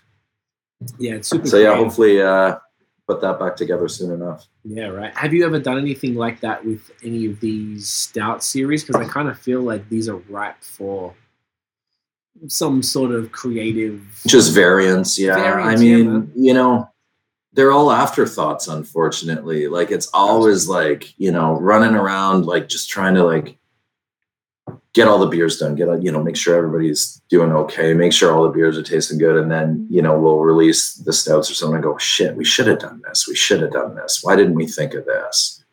And right before the pandemic, we bought a pilot brewing system that's pretty fun. Like it's it's a pretty it's a pretty good pilot brewing system. And we we had this idea because we're not known for IPAs. Um, so the idea was let's buy this pilot brewing system and let's release a brand new IPA every week in the pub. So it can be anything, session IPA, Belgian, English, like whatever you fruited, you know, it doesn't matter. Uh, it was going to give us our, our, you know, opportunity to fly the freak flag and, and have a lot of fun with it. And so we are going to do IPA day every Tuesday or Thursday or something. And we're probably going to fill about 30 crowlers that would go on sale right at six o'clock and you could collect them or do whatever you want with them and all this stuff. And then literally like the week we were going to start brewing, we shut down. So it's literally just been sitting there. Ah, But these tanks would give us the opportunity to, to and this four pack was going to be a six pack okay. but then i but then it just became it just became too much in terms of like first of all it became too much like péché day in some ways and second of all it was just kind of like i think i think starting with a four pack of the things that we know are good and going to work and and and be comfortable with so we decided against the six pack but Hmm. We've also got Steadfast Porter, could have been part of the six pack, but we just decided to run with the four pack. It's, you know, we're playing it safe, unfortunately, these days. So there you go. I, I respect it, man. There's a lot more. Uh, at stake, Understandable. Yeah, right now than just you know putting this out. The fact that you even still were able to do it for St. Patrick's Day, which is when is that? The 17th, isn't it usually? Or is it just Yeah. next weekend? How fast did that winter go by? Fuck, it's beautiful because Yeah. winter sucks all the ball sacks, and this is glorious because no one went fucking anywhere. It's awesome. Yeah. And uh, I'm- all of Yeah. a sudden, like today, like I was saying, I had the door open, like because it was just so hot, and the heater won't turn off in this place. So I'm like hot as shit. It's glorious. I love it. I feel like because uh, we were talking about the other day, it feels like because of the lack of cars on the road and the lack of planes in the sky, we're getting for the first time. I've been in Canada just about 10 and a half years, and this is the first time that the seasons have matched what what's the solstices. You know, like winter didn't. It's the really- first time I've seen it in a long time. You too. You guys too, eh? That's what Tiff was Mm. saying. Okay. I noticed it this year big, more than any other year. I'm like, this is what it's supposed to be like Supposed to in be. March. yes. And even like the fall, I I actually take it back to the fall. We got fall weather when fall was supposed to come, and fall didn't last three weeks. It lasted the almost full three months. You know, That's whereas right. like a slow grind with the leaves, and like you could actually wear your fall jacket for more than two weeks and kind of look fly and stuff. That's right. After you've had the summer of wearing shorts, you actually oh, I get to wear hoodies and, and pants and your boots and you look, you know, whatever. Even though there wasn't anywhere to go, but if you felt like going for a walk, you felt nice about yourself. And then now the winter seems to have, you know, at least here in Montreal, you guys actually, it's funny enough, we get similar weather. Ottawa, Montreal, basically the same thing. and That's right. Whereas Toronto, those fucking softies always, my brother's always telling me like, "Hey, it's ten degrees. I'm going for a BMX ride today, and it's fucking minus twelve here."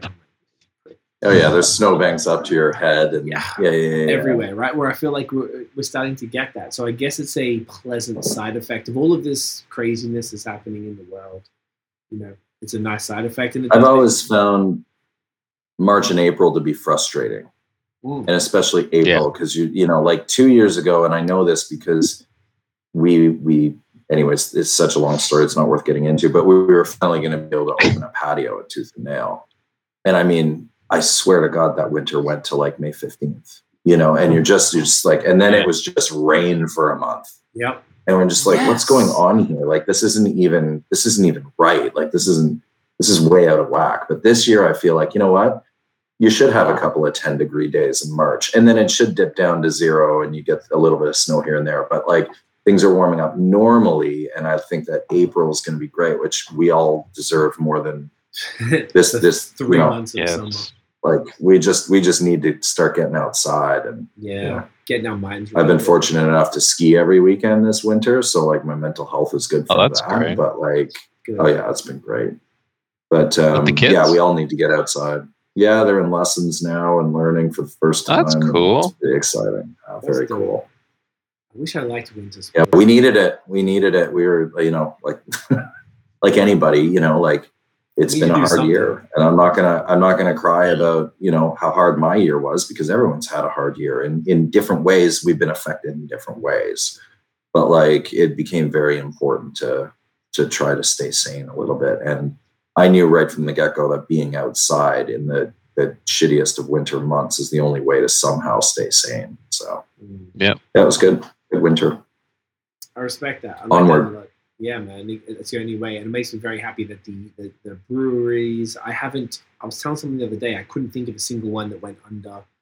I know it hasn't been easy, but I feel like it's it's forced every single human being, regardless of your industry, but particularly in beer, to be creative and to figure Definitely. out how to make it work. And some people are in better positions than others Of going course. in too, right? Like Sure. That's true. like if you look at Bellwoods, like how perfect, like they had the LCBO releases time before the pandemic hit, Yeah. but how perfect was it that that timed up so so great for them, right? And then all of a sudden they already had a pretty able good to Online presence. For sure. But I mean, they're producing, they're able to produce quite a bit of beer. So like, they're definitely, you know, some some people were in positions that were better than others. Um, for us, I think the biggest challenge was, was like our whole business was built around the people coming into our place. And to, I've talked to a lot of brew pub owners who feel the same way, and then to just up and you know, excuse the term, pivot and just decide you're going to reinvent your business when in a month from now, you don't know, you may be just open again normally, and you now invested these fifty thousand dollars into changing how your business works and stuff is very challenging to constantly be trying to change something when you don't know what's coming at you. And you know, I have employees that were laid off three different times in the last year. Right. So it's like, yeah, it's uh, that that worked against us for sure. But uh, at the same time, we're pretty grateful that we were able to sell beer through the lockdowns. Pretty grateful that we can, you know, still pay rent and keep the place going and make beer and all this stuff because it hasn't been so lucky for some other people. No, no, you got to be, you got to acknowledge that too, which is uh, you know, super fortunate. And I, I, I was never sure that because I thought, well, so many people are going to be, you know, having, you know, maybe temporarily lost their jobs and their income, and I thought, ah, maybe people aren't going to buy beer as much, but it feels like it's one of the few industries that has kicked on where like I feel like people ramped up their beer budget because they had less the other things to spend it on. You know? People definitely still bought beer for sure. The winter was hard. The winter was hard, and I and I haven't talked to another brewer who really did not see it just drop off a cliff. Except, you know, I don't I haven't talked to Dominion at all, but those guys put on a clinic on how to run a brewery during a pandemic. Like it's so absolutely Genius. incredible to see what they have done. Yeah, yeah, yeah. Unbelievable. And they were, you know, in the position where they could do that. Um, you know, I think Noah can probably attest to like how things get complicated when you've got two very little kids at home who are now not in school and you're running a business with your wife Yeah. who now has to be at home with the kids on a computer all day right so it's like everybody's situation is different and uh, i was just so happy to see those guys take the opportunities where they could because they just they just you know took it and ran with it. It was amazing Yeah, yeah, it's very and good on them Yeah. The uh, the boys at two um not well, I said two ago. The boys at Third Moon were telling me that uh, they were like, "Fuck, man!" Like, they're like everyone told us because this is the, they opened same day as Sankey and Baron. Um, in, I believe it was May. oh no way i didn't know that Yeah, both of them opened the exact same day, so they're kind of like you know little twins. And um, but like I'm not sure about Jacob. I talk to him pretty regularly, but uh, he hasn't. I haven't asked him. But Steve and Chris at uh, Third Moon were saying that like no one, everyone said it's about to be a shit show in January, February. Not, not it goes. We can't even think straight. Everything is bonkers. So I think everybody had their different sort of situations. I think for them, For because sure. they're doing the type of beers that they're doing, that's got the interest. You know. well i mean they're the they're the ultimate hype brewery at the moment right so like if Yeah. you if you end up in that position where you can ride that like ride it man you know You're like riding the shit out of it. is amazing. Yeah, I'm very grateful for anybody who was able to, you know, overcome this thing without without significant, you know, um, hardships. For sure. I mean, It's- it's a- we aren't necessarily like we did fine. I don't think we excelled in sales by any means. We did fine. And I'm grateful enough for that. But the people who were able to take that thing and run with it, like good on them, man. You know? definitely fewer and further between. But yeah, Um, Sure, sure. did you want to grab the last one and then we can wrap her up? Absolutely. Yeah. So I definitely want to have the last one. I've been waiting like You've been waiting for me. to get hey man, I know it's only been three hours. Uh, we need to catch up to Noah. I'm going to go grab it. Um, do you want to start talking about it? And maybe Noah, you can give some of your thoughts because I know we didn't touch on your thoughts on this when you've been drinking it the last fucking hour. Um, How yeah, was it? Yeah, for sure. It's good. It's still drinking good. The coffee is pretty much completely gone, but so, I do find sometimes that when it's interesting that you were mentioning that you find the barrel falls off, but sometimes I find it all it also age can like amp up the barrel or at least like amp up the doughy kind of vanilla thing that you can get from a bourbon barrel. Yeah, So like it's that. I like definitely like- doughy. I definitely get that. Yeah. Um, it's it's really it's quite bourbon focused, very little coffee, um, but it's aged uh, quite quite nicely. Yeah, I've often found the coffee's the first thing to go, and if ever we were to do variants on this, I would I would do a, a cold steep of coffee after it came out of the barrel to try and get that back. Yeah, because even when it's first released, I can get the coffee, but it's it's so much more subtle than it is before it goes in the in the barrel. Um, And again, I, I don't know anything about brewing, but um, I, I've been noticing more and more recently that um, the way that people process the coffee, or sorry, I guess infuse the coffee into the beer, can just make such a big difference. Whether you're doing cold or or or not, um, and and then obviously like the huge range of types of coffee uh it can completely transform a beer like i've had a few from third um not third moon but um saint baron and i feel like they're doing some really interesting stuff with coffee like it's really coming out with these insane chocolatey notes that uh you don't normally get um Yeah, So, yeah. The, the- definitely the coffee itself. I mean, um, it was actually. Uh, I'll wait till C gets his headphones on there, but it was actually Kyle from Happy Goat Coffee who used to work there. Him and I chose the coffee for this based on the flavors of the coffee and the flavors of the beer. So I only use the same Mhm. coffee every year for was it, it Happy Goat? and it's a very. It is Happy Goat, yeah. Do you know he doesn't very work there anymore? robust and chocolatey coffee. Oh, I know. Yeah, yeah. I You haven't seen deal? him in years. He's at um, Arlington Five now. Oh, is he? I went and saw him Okay. last year. Yeah, he's uh, he's doing good there. He's like the coffee manager. He's Yeah, good. He's killing the game. It's good. Yeah, yeah, such a great guy, man. He was he was good to us for sure. Yeah, good kid. And um, but we selected the coffee together based on what we thought needed to get into this beer. But yeah, you change that coffee, the beer is going to change immensely. right. And if you use shitty generic coffee, it's not going to be a good beer. no, it has to be this. Uh, what was the coffee that you did use from uh, from Happy Goat? Oh, this is um, yeah, it's uh, pea berry from. Um, oh God, I've got it in my phone somewhere. It's okay. I'm just gonna run to the bathroom. Wash your hands, eh? Wash your I'll hands, tell you filthy very animal. quickly here. No, you're right. Yeah, seriously, Oh. eh? This fucking smells amazing, dude. Oof. What do we use here? This is uh, Brazilian Brazilian, okay.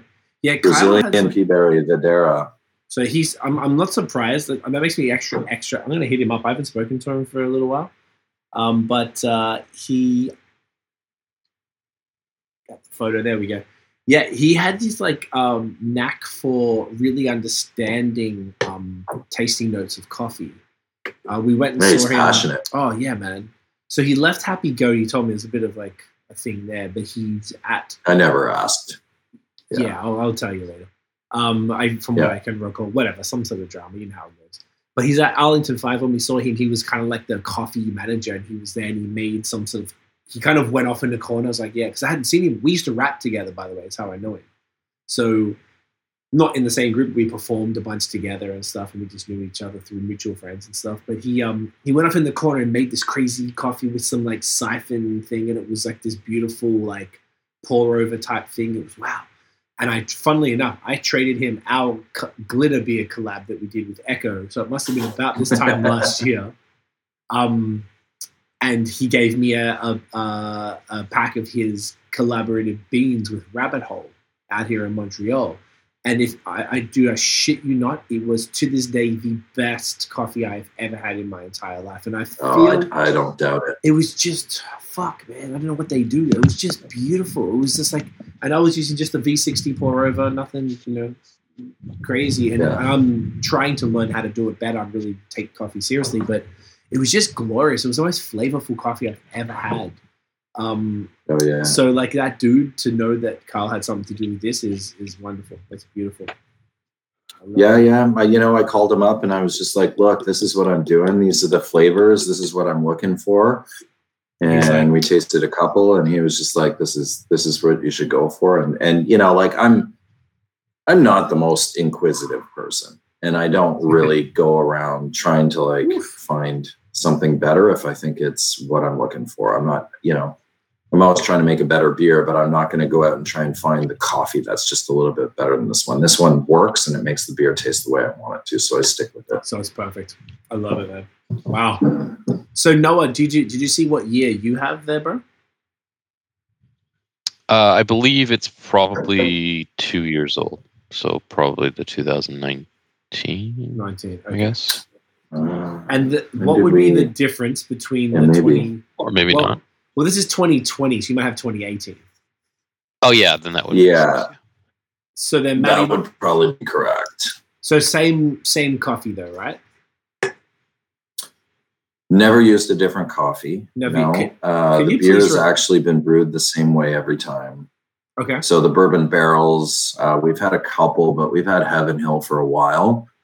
I think the real thing that is important to me on this beer, which it may not be the way that a lot, uh, most people will age their beer in a bourbon barrel for a year, Okay. or more. And for us, actually, um, I, I from the first batch, just in tasting it as much as I could, like I really liked a very, very short contact time, like a four month contact time.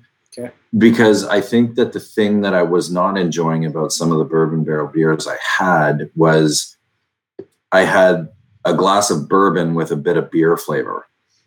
But what I really wanted was a beer where the bourbon was an additional ingredient to steer that beer into a direction that would evolve it and, and make it uh, you know ultimately like super pleasurable because those in, those ingredients those flavors will work together um, i've definitely had some beers aged in bourbon barrels for one to two years that were absolutely out of this world. But for this one, I think the secret is really short contact time. So it's only in the bourbon barrel for four months, which, you know, most people really wouldn't think you would extract much out of it.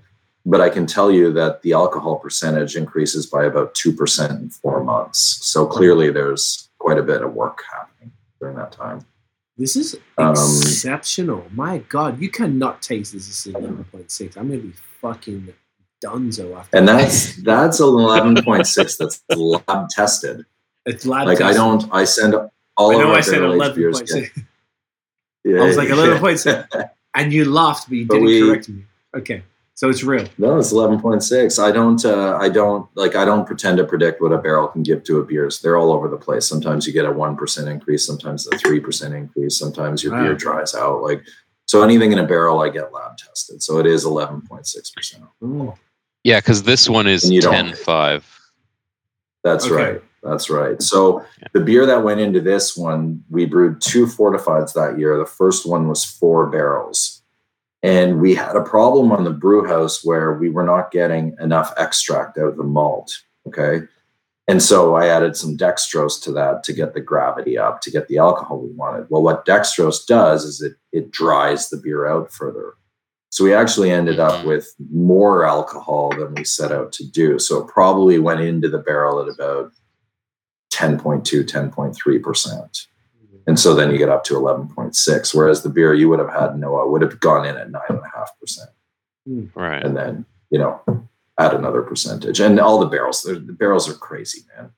Like every barrel is a different beast. And, you know, we have been lucky enough that we've used at least 90% of the barrels for this beer that were filled.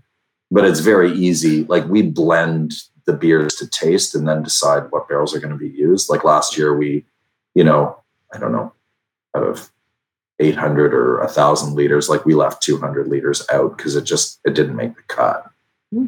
Um, and then a little bit of another barrel, right? So it's not just a matter of fill six barrels, put six barrels in. You know, you you evaluate them after, but the difference from barrel to barrel is unbelievable. it's crazy. I It's like that. Do you still have, uh, for those listening, do you still have these four packs available? We do, yeah. Um, we've probably sold about half of them, so it'd be nice to. I need to know, order them go by myself one and get it sent to uh, Bernie's place. Yeah, I want these to try were- this year's batch. So we were going to Do you do still it. have my email address? Yeah, I think so. I stopped looking at Facebook like years ago, so I don't know what's on there, but Yeah, we were going to. Uh, Nate's going to do a nice little write up on this for the BOS blog, and I was going to do a. We have a new video called Beer Drop. So because I have the second pack, I was going to drink one of them and talk about the pack because I know it's specifically for uh, St. Patty's Day, right? Which is whatever the fuck next Yeah. week sometime. So this is for the people who want to get trashed like a good Irish person, you know. Um, yeah, in the best possible way, at home, comfortably. at home, at home by yourself on your computer. Yeah, it doesn't get any better. It's been a year of it, bro. Can I ask again, Matt? Sorry to ask this again. What was the coffee that was in this? Uh, it's a Brazilian peaberry coffee. Brazilian. Um, the actual uh, variety is uh, Vereda. V E R E D A. V E R E D A. Yeah. Look at me, I can spell. All right, beautiful. Now this is like it's really interesting. I've never really done this before. and had four different sort of stouts from the same series with a, essentially a two percent jump each time. It's uh, genuinely. I mean, you've just had the entire progression of, Mm. of you know, the Yeah. thought. basically you're taste you're tasting the thought process.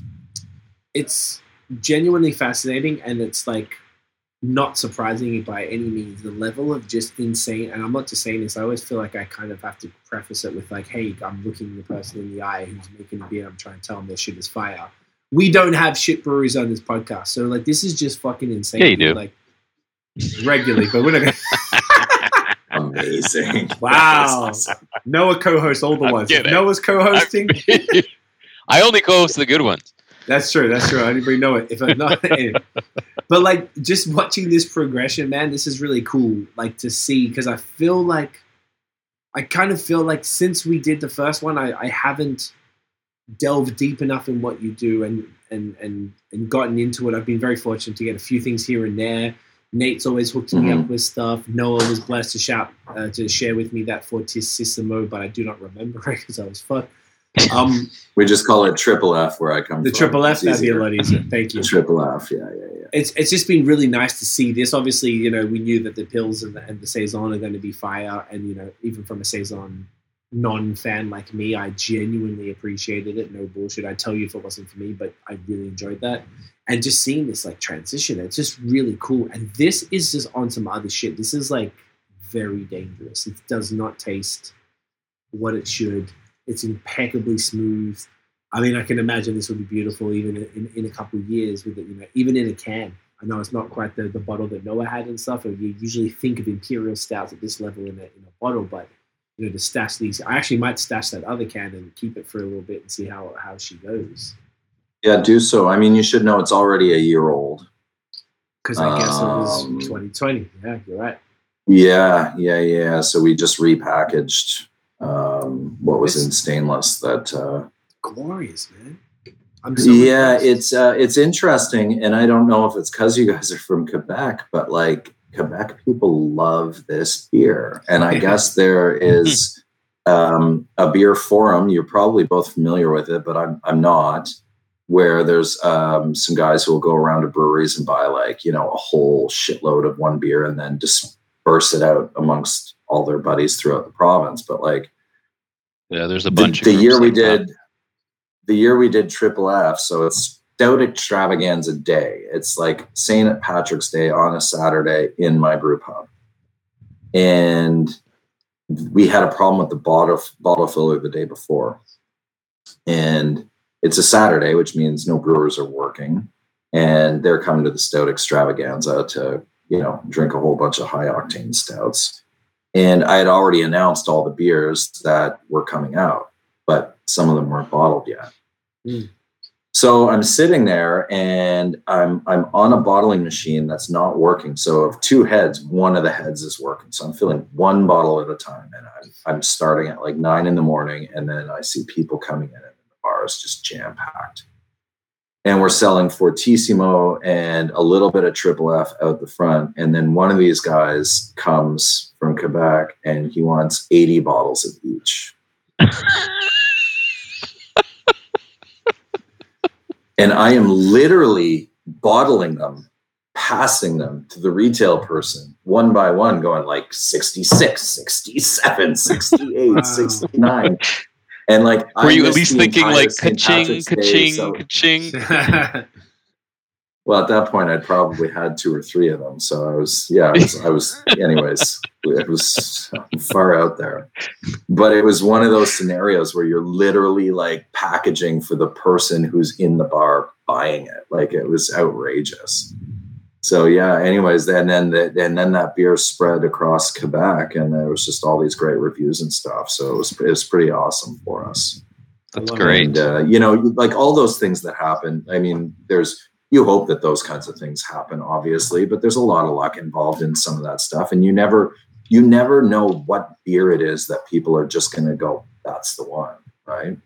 And Fortississimo, I mean, there's so many bourbon barrel aged stouts out there at the time. I was like, I know this tastes great, but are are people going to be able to differentiate that from this bourbon barrel aged and this bourbon barrel aged and et cetera, et cetera? Because after a while, everything can start to taste the same.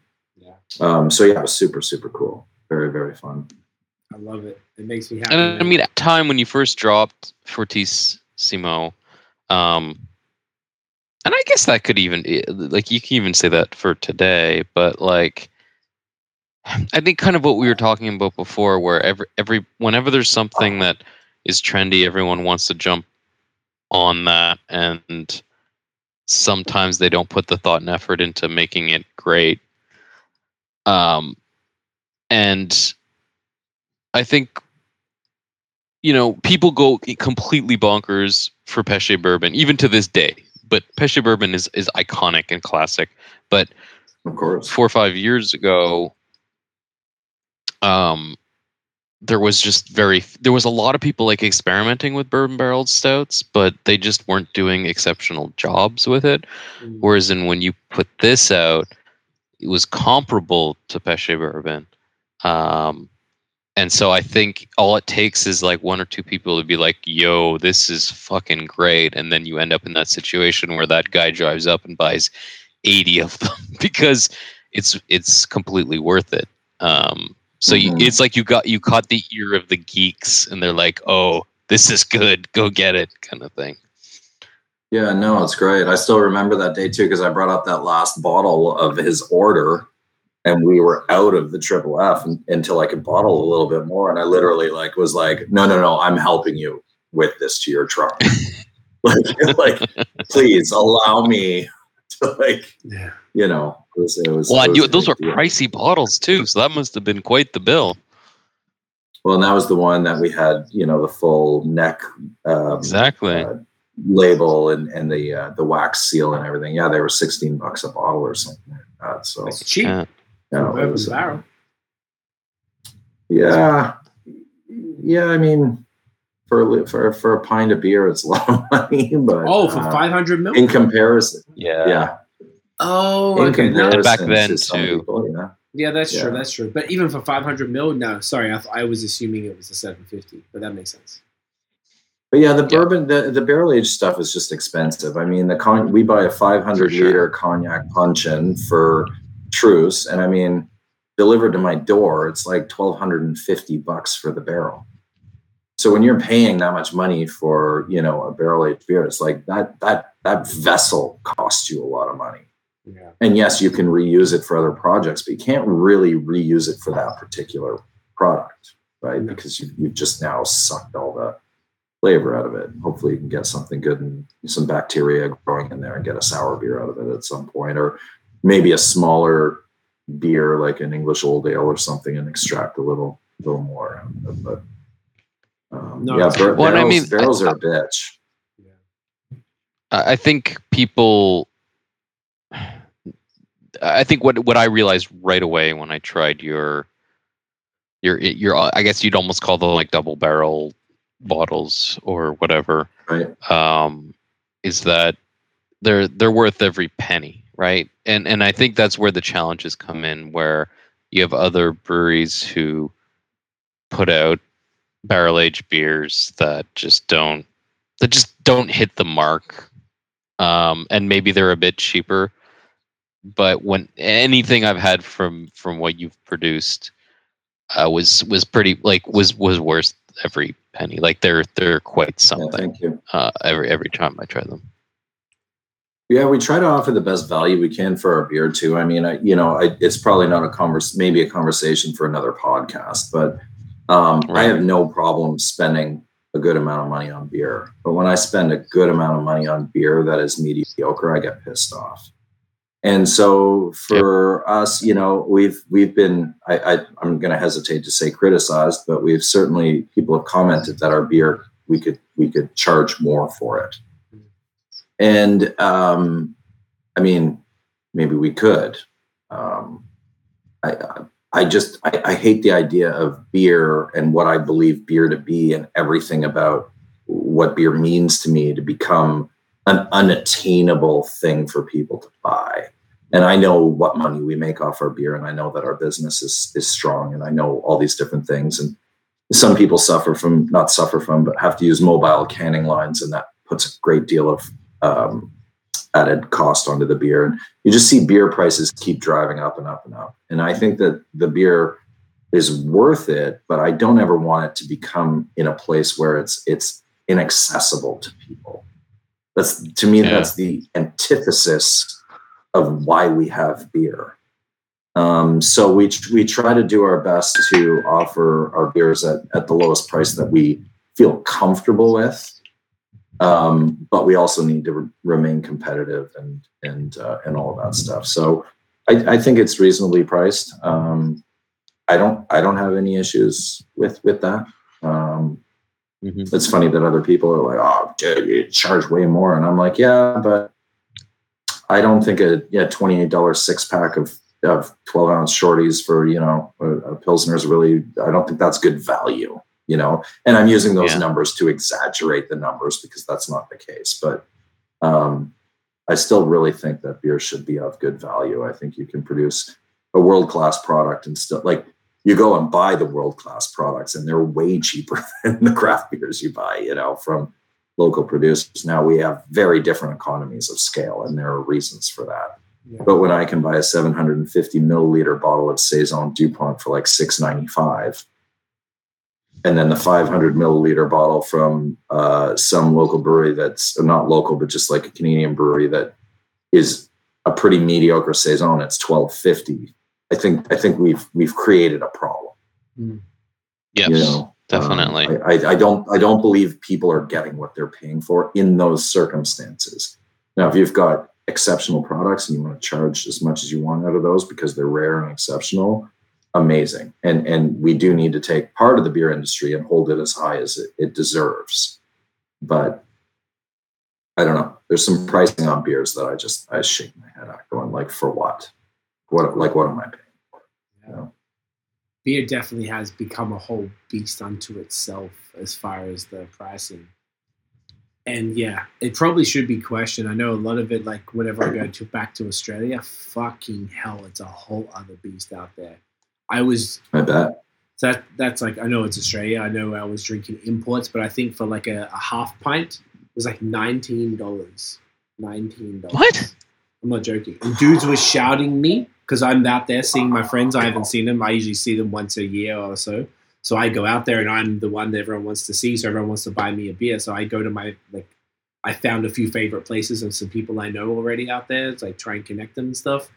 And I go out there and if they had some import, there's one bar specifically, they have some shit that we do not fucking have here. It's like San Diego. Like Matt, you would know like Bottlecraft. It's like Bottlecraft out there Mhm. where they have a bottle shop and then in the back is a beer bar, but the most fire beer bar. Like my favorite beer bar right now today in Melbourne have Cantillon on tap, probably charging 20 $25 for a 150 mil pour is what my friends Amazing. So like the shit is like crazy expensive. So I know that's like a context. And over here, things are pretty crazy, you know, with the the hype breweries, we get used to it from the hype. So you're gonna pay twenty five to thirty five dollars maybe for a Well, the hop loads Yeah, some of these people are using are definitely insanely expensive, right? Like Right, you're talking, yeah. like, like those hop charges are huge. insane. I don't. I, I guess what I'm trying So, to. I don't, I don't I think they're bleeding. I can understand that. I don't No. think we're being. No, no. I don't think they're bleeding us for that money. I don't think Messorem or Brewski or Sir John are the ones who are doing that type of stuff. I don't think they're fucking anybody and trying to overcharge. And and I'm probably not referring to those particular.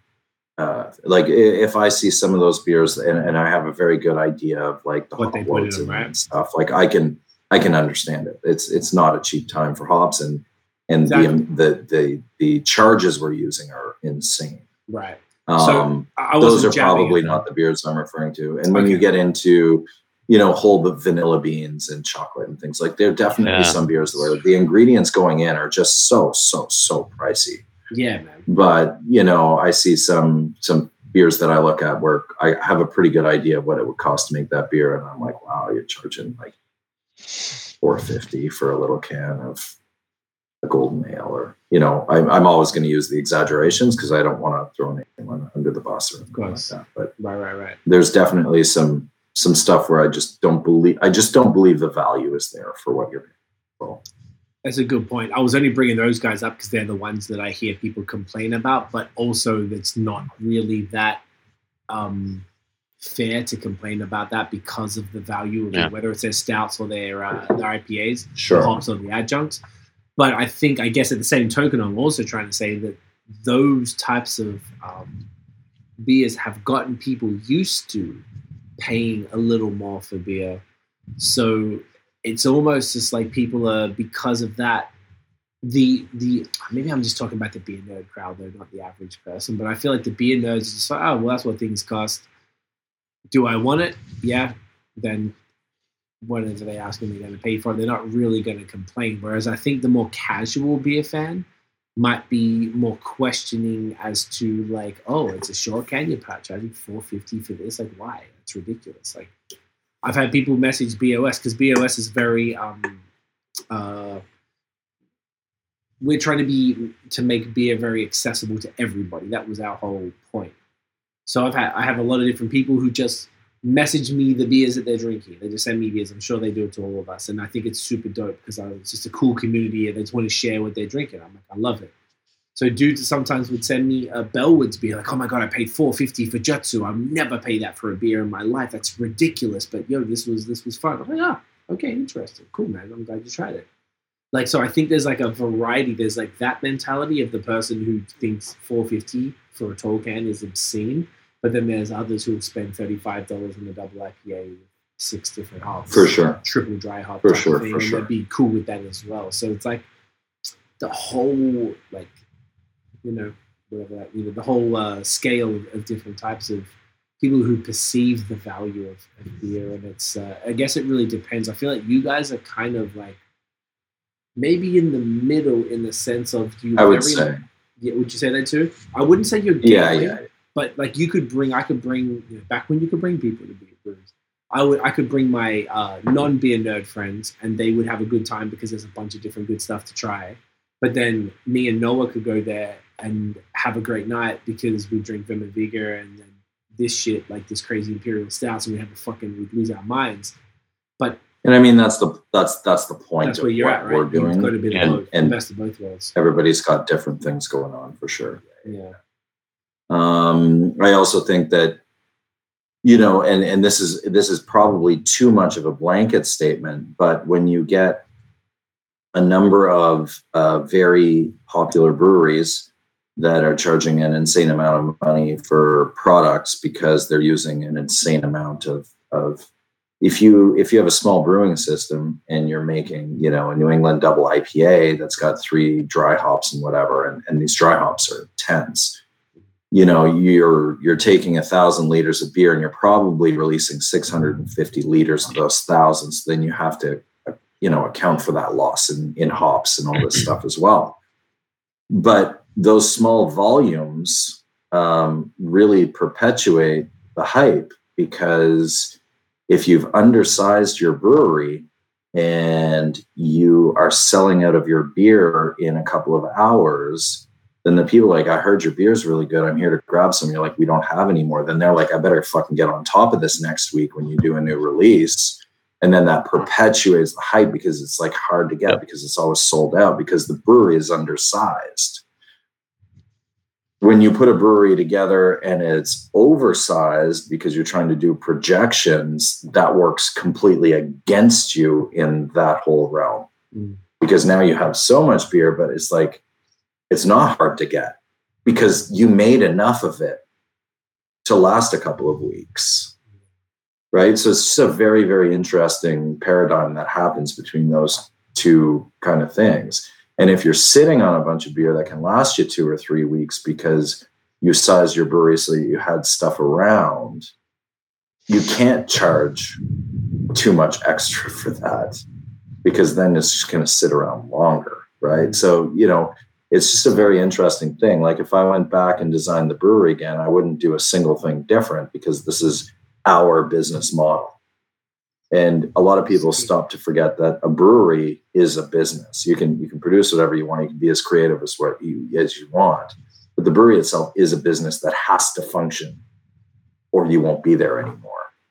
And so there are all kinds of decisions that go into that that the average craft beer drinker would never even stop to wonder because it's not they don't care. It's not their business. They just want a good beer, right? So it's a very interesting Exactly. space to be a brewer that runs a business who has no business background because it's a pretty quick crash course.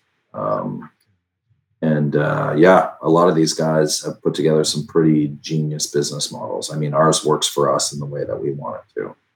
Um, but I see some of these these breweries out there, and I'm just like, fuck, man, amazing, good for you, like pretty cool. And I think sometimes it's it's even somewhat accidental. Like I don't Some know, just it, to yes, talk about sure. Third Moon for a, for a second. Like Bebo and Chris are smart, um, so I'm I'm sure they weren't going into this blind, but at the same time, from their perspective, I think they just they're like, this is what we love, so this is what we want to make and then it just so happens that what they love and want to make is what people are going crazy right for now. Yeah, Right. yeah, yeah, for sure. So like they managed to create this, and the you know and the way that like you know we asked them a few times like, oh, were you expecting this type of hype and blah and blah blah blah, and they're like, no, not at all. Like obviously they're not ignorant to the the the fact that like these are the styles that people are kind of going crazy for,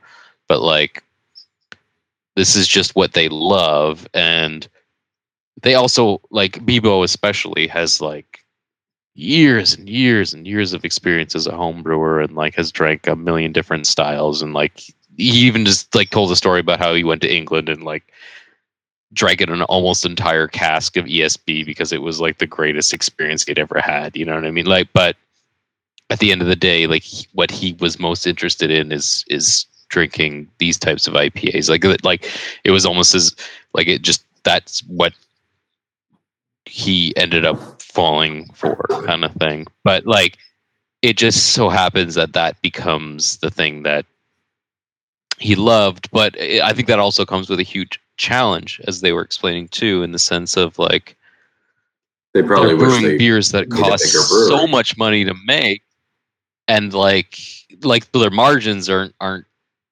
are, are pretty uh like he, he they're not driving beamers you know what i mean like they're they're Right. they're hustling to get it done but like they're not making a ton of money off this you know and then they have Sure. to like deal with the scrutiny of like oh you're charging me seven dollars for a can of fucking beer um, they're like well that's Mhm. how much it fucking costs That's how I'm much it costs. doing this like he was even talking about like getting um Mm. hops off the secondary market like uh because he wanted to try this particular type of incognito or whatever so he bought it like off Oh, yeah. the the secondary market at a higher cost just to, just so he could use it because he, he was interested in it like that kind of stuff Sure, sure. which all that's it's just like interesting you bring insane up you know? about him drinking the cask of ESB or wanting to and whatever. And it's it's funny because it's easy for us to pigeonhole brewers into what they like. And Yeah. I mean, see, you'd you'd get this. It's the same with musicians, right? It's like, you know, like uh C's a rapper, right? So he he only listens to rap, right? Which is I'm sure total bullshit. And it's like I, I continue to go through like all these different like i'm very inspired by musicians and the way that they've had their own careers and those who have had long careers with maybe not a billion you know fans and to find out the stuff they listen to you're just like oh wow really like you listen to joni mitchell that's so crazy because you don't play any music that sounds like joni mitchell and it doesn't come Right. across that there's any joni mitchell influence anywhere and it's like I still like like there are a couple of beer styles that I could kick to the curb, but I still like to drink them all, right? But I'm not going to produce all of those ones. I'm going to produce the ones that I think I'm good at. I'm going to produce the ones that I want to drink every day. I'm going to produce this and that. So like, you know, you never really want to like that's why when when the whole thing about like, oh, go to tooth and nail for classic styles, is you might be able to, but I hate being pigeonholed into that Mm. thing because it's like that's that's not everything to me. You know what I mean? And I like drinking hazy IPAs. I mean, I haven't had many like pastry stouts and stuff like that. To me, it's just like the sugar in it. It's just not something that agrees with me. I just can't do that. But um, I like I'm a I, I'm a beer nut, and um, you know most people who decide to brew for a living are beer nuts. So to put them under one umbrella of like, oh, you only produce hazy IPAs uh, because you know this and that. Like that guy still loves an alt beer. He still loves a pilsner. He still loves you know uh, exactly probably Sierra Nevada Pale Ale because I don't know a brewer that doesn't love it. But you know, you get what I'm saying. It's like it's, it's easy just to like assume you know what someone's kind of outlook is, but really, when you get to know them, it's not like that. It's a really good point. Yeah, it's a great, Yeah. great parallel with musicians. I got a couple guitars hanging up on the wall. I listen to a bunch of stuff. So yeah, you're right. I, I totally see that, and it is super unfair. But I guess it's sort of what the public sees. They see like, well, Tooth and Nail does They see what you present them. exactly, and they don't understand Yeah. that the person who makes the beer can appreciate everything. Like, yeah, I, I- I feel like Appreciating everything is what actually makes you make the things you make the way that you make them. yeah, well said. right? Like I have my own way of of brewing beer that's going to be different from yours or yours, but those influences come into that every day, whether or not I'm producing a beer like that. Those influences always make their way through. I love that. I think that's Exactly. super cool. No, it's Yeah. a beautiful thing. It's uh, you know. I'm probably going to have to wrap this up at this point. there, no, I was about to say it kind of felt because like that's Uh, uh, yeah, it's 12, 12 It's a good way to a end little Over. It's a perfect way to end it, actually. Um, we have to take the Yeah, thumbnail. so let's do the thumbnail. I'm going to take a screenshot of what we're looking at. Do you want to hold up? Do you guys want to hold up some uh, cans or something? You know what I'm saying? Gonna let, let the man dem know.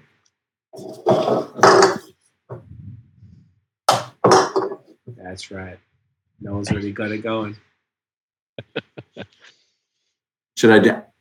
Oh, you did it. You did it. Like, make sure I caught it. Make sure I caught it. Make sure I caught it. No, wait. I didn't catch it. I didn't catch it. I didn't catch it, Maddie. Hang on. All right, all right. Wait, wait, wait. I gotta make sure I do. I can't. I can't fuck Maddie over here because that would be a. That's, wow, in Australia that would be called a. It's a hard pose to hold. It's a hard one. Okay, you ready? Oh, that is just glorious. Oh, it's like the craft beer angels brought three thought hairy. Matt's screen froze because he had it like so down for so like lockjaw. Um, guys, thank you very much. This has been awesome. Four years is It really much has. too long between episodes. Matt, you're such a pleasure to have on, dude. I really respect you and everything you're doing. Uh, you You're a guys are great to hang with. Um, thank you again for your Thank time you for the things you guys do for our industry. You know, it's equally as important to have guys like you helping to, you know, prop us up as well. So thank you very much. Appreciate you, bro. You're welcome. Um, you're a Yeah. legend, Matt. Where can everybody online? No, what the fuck do I say? Where can everyone find you online? It's, I'm drinking lots of stouts. tonight. Where can everyone find Tooth and Nail online?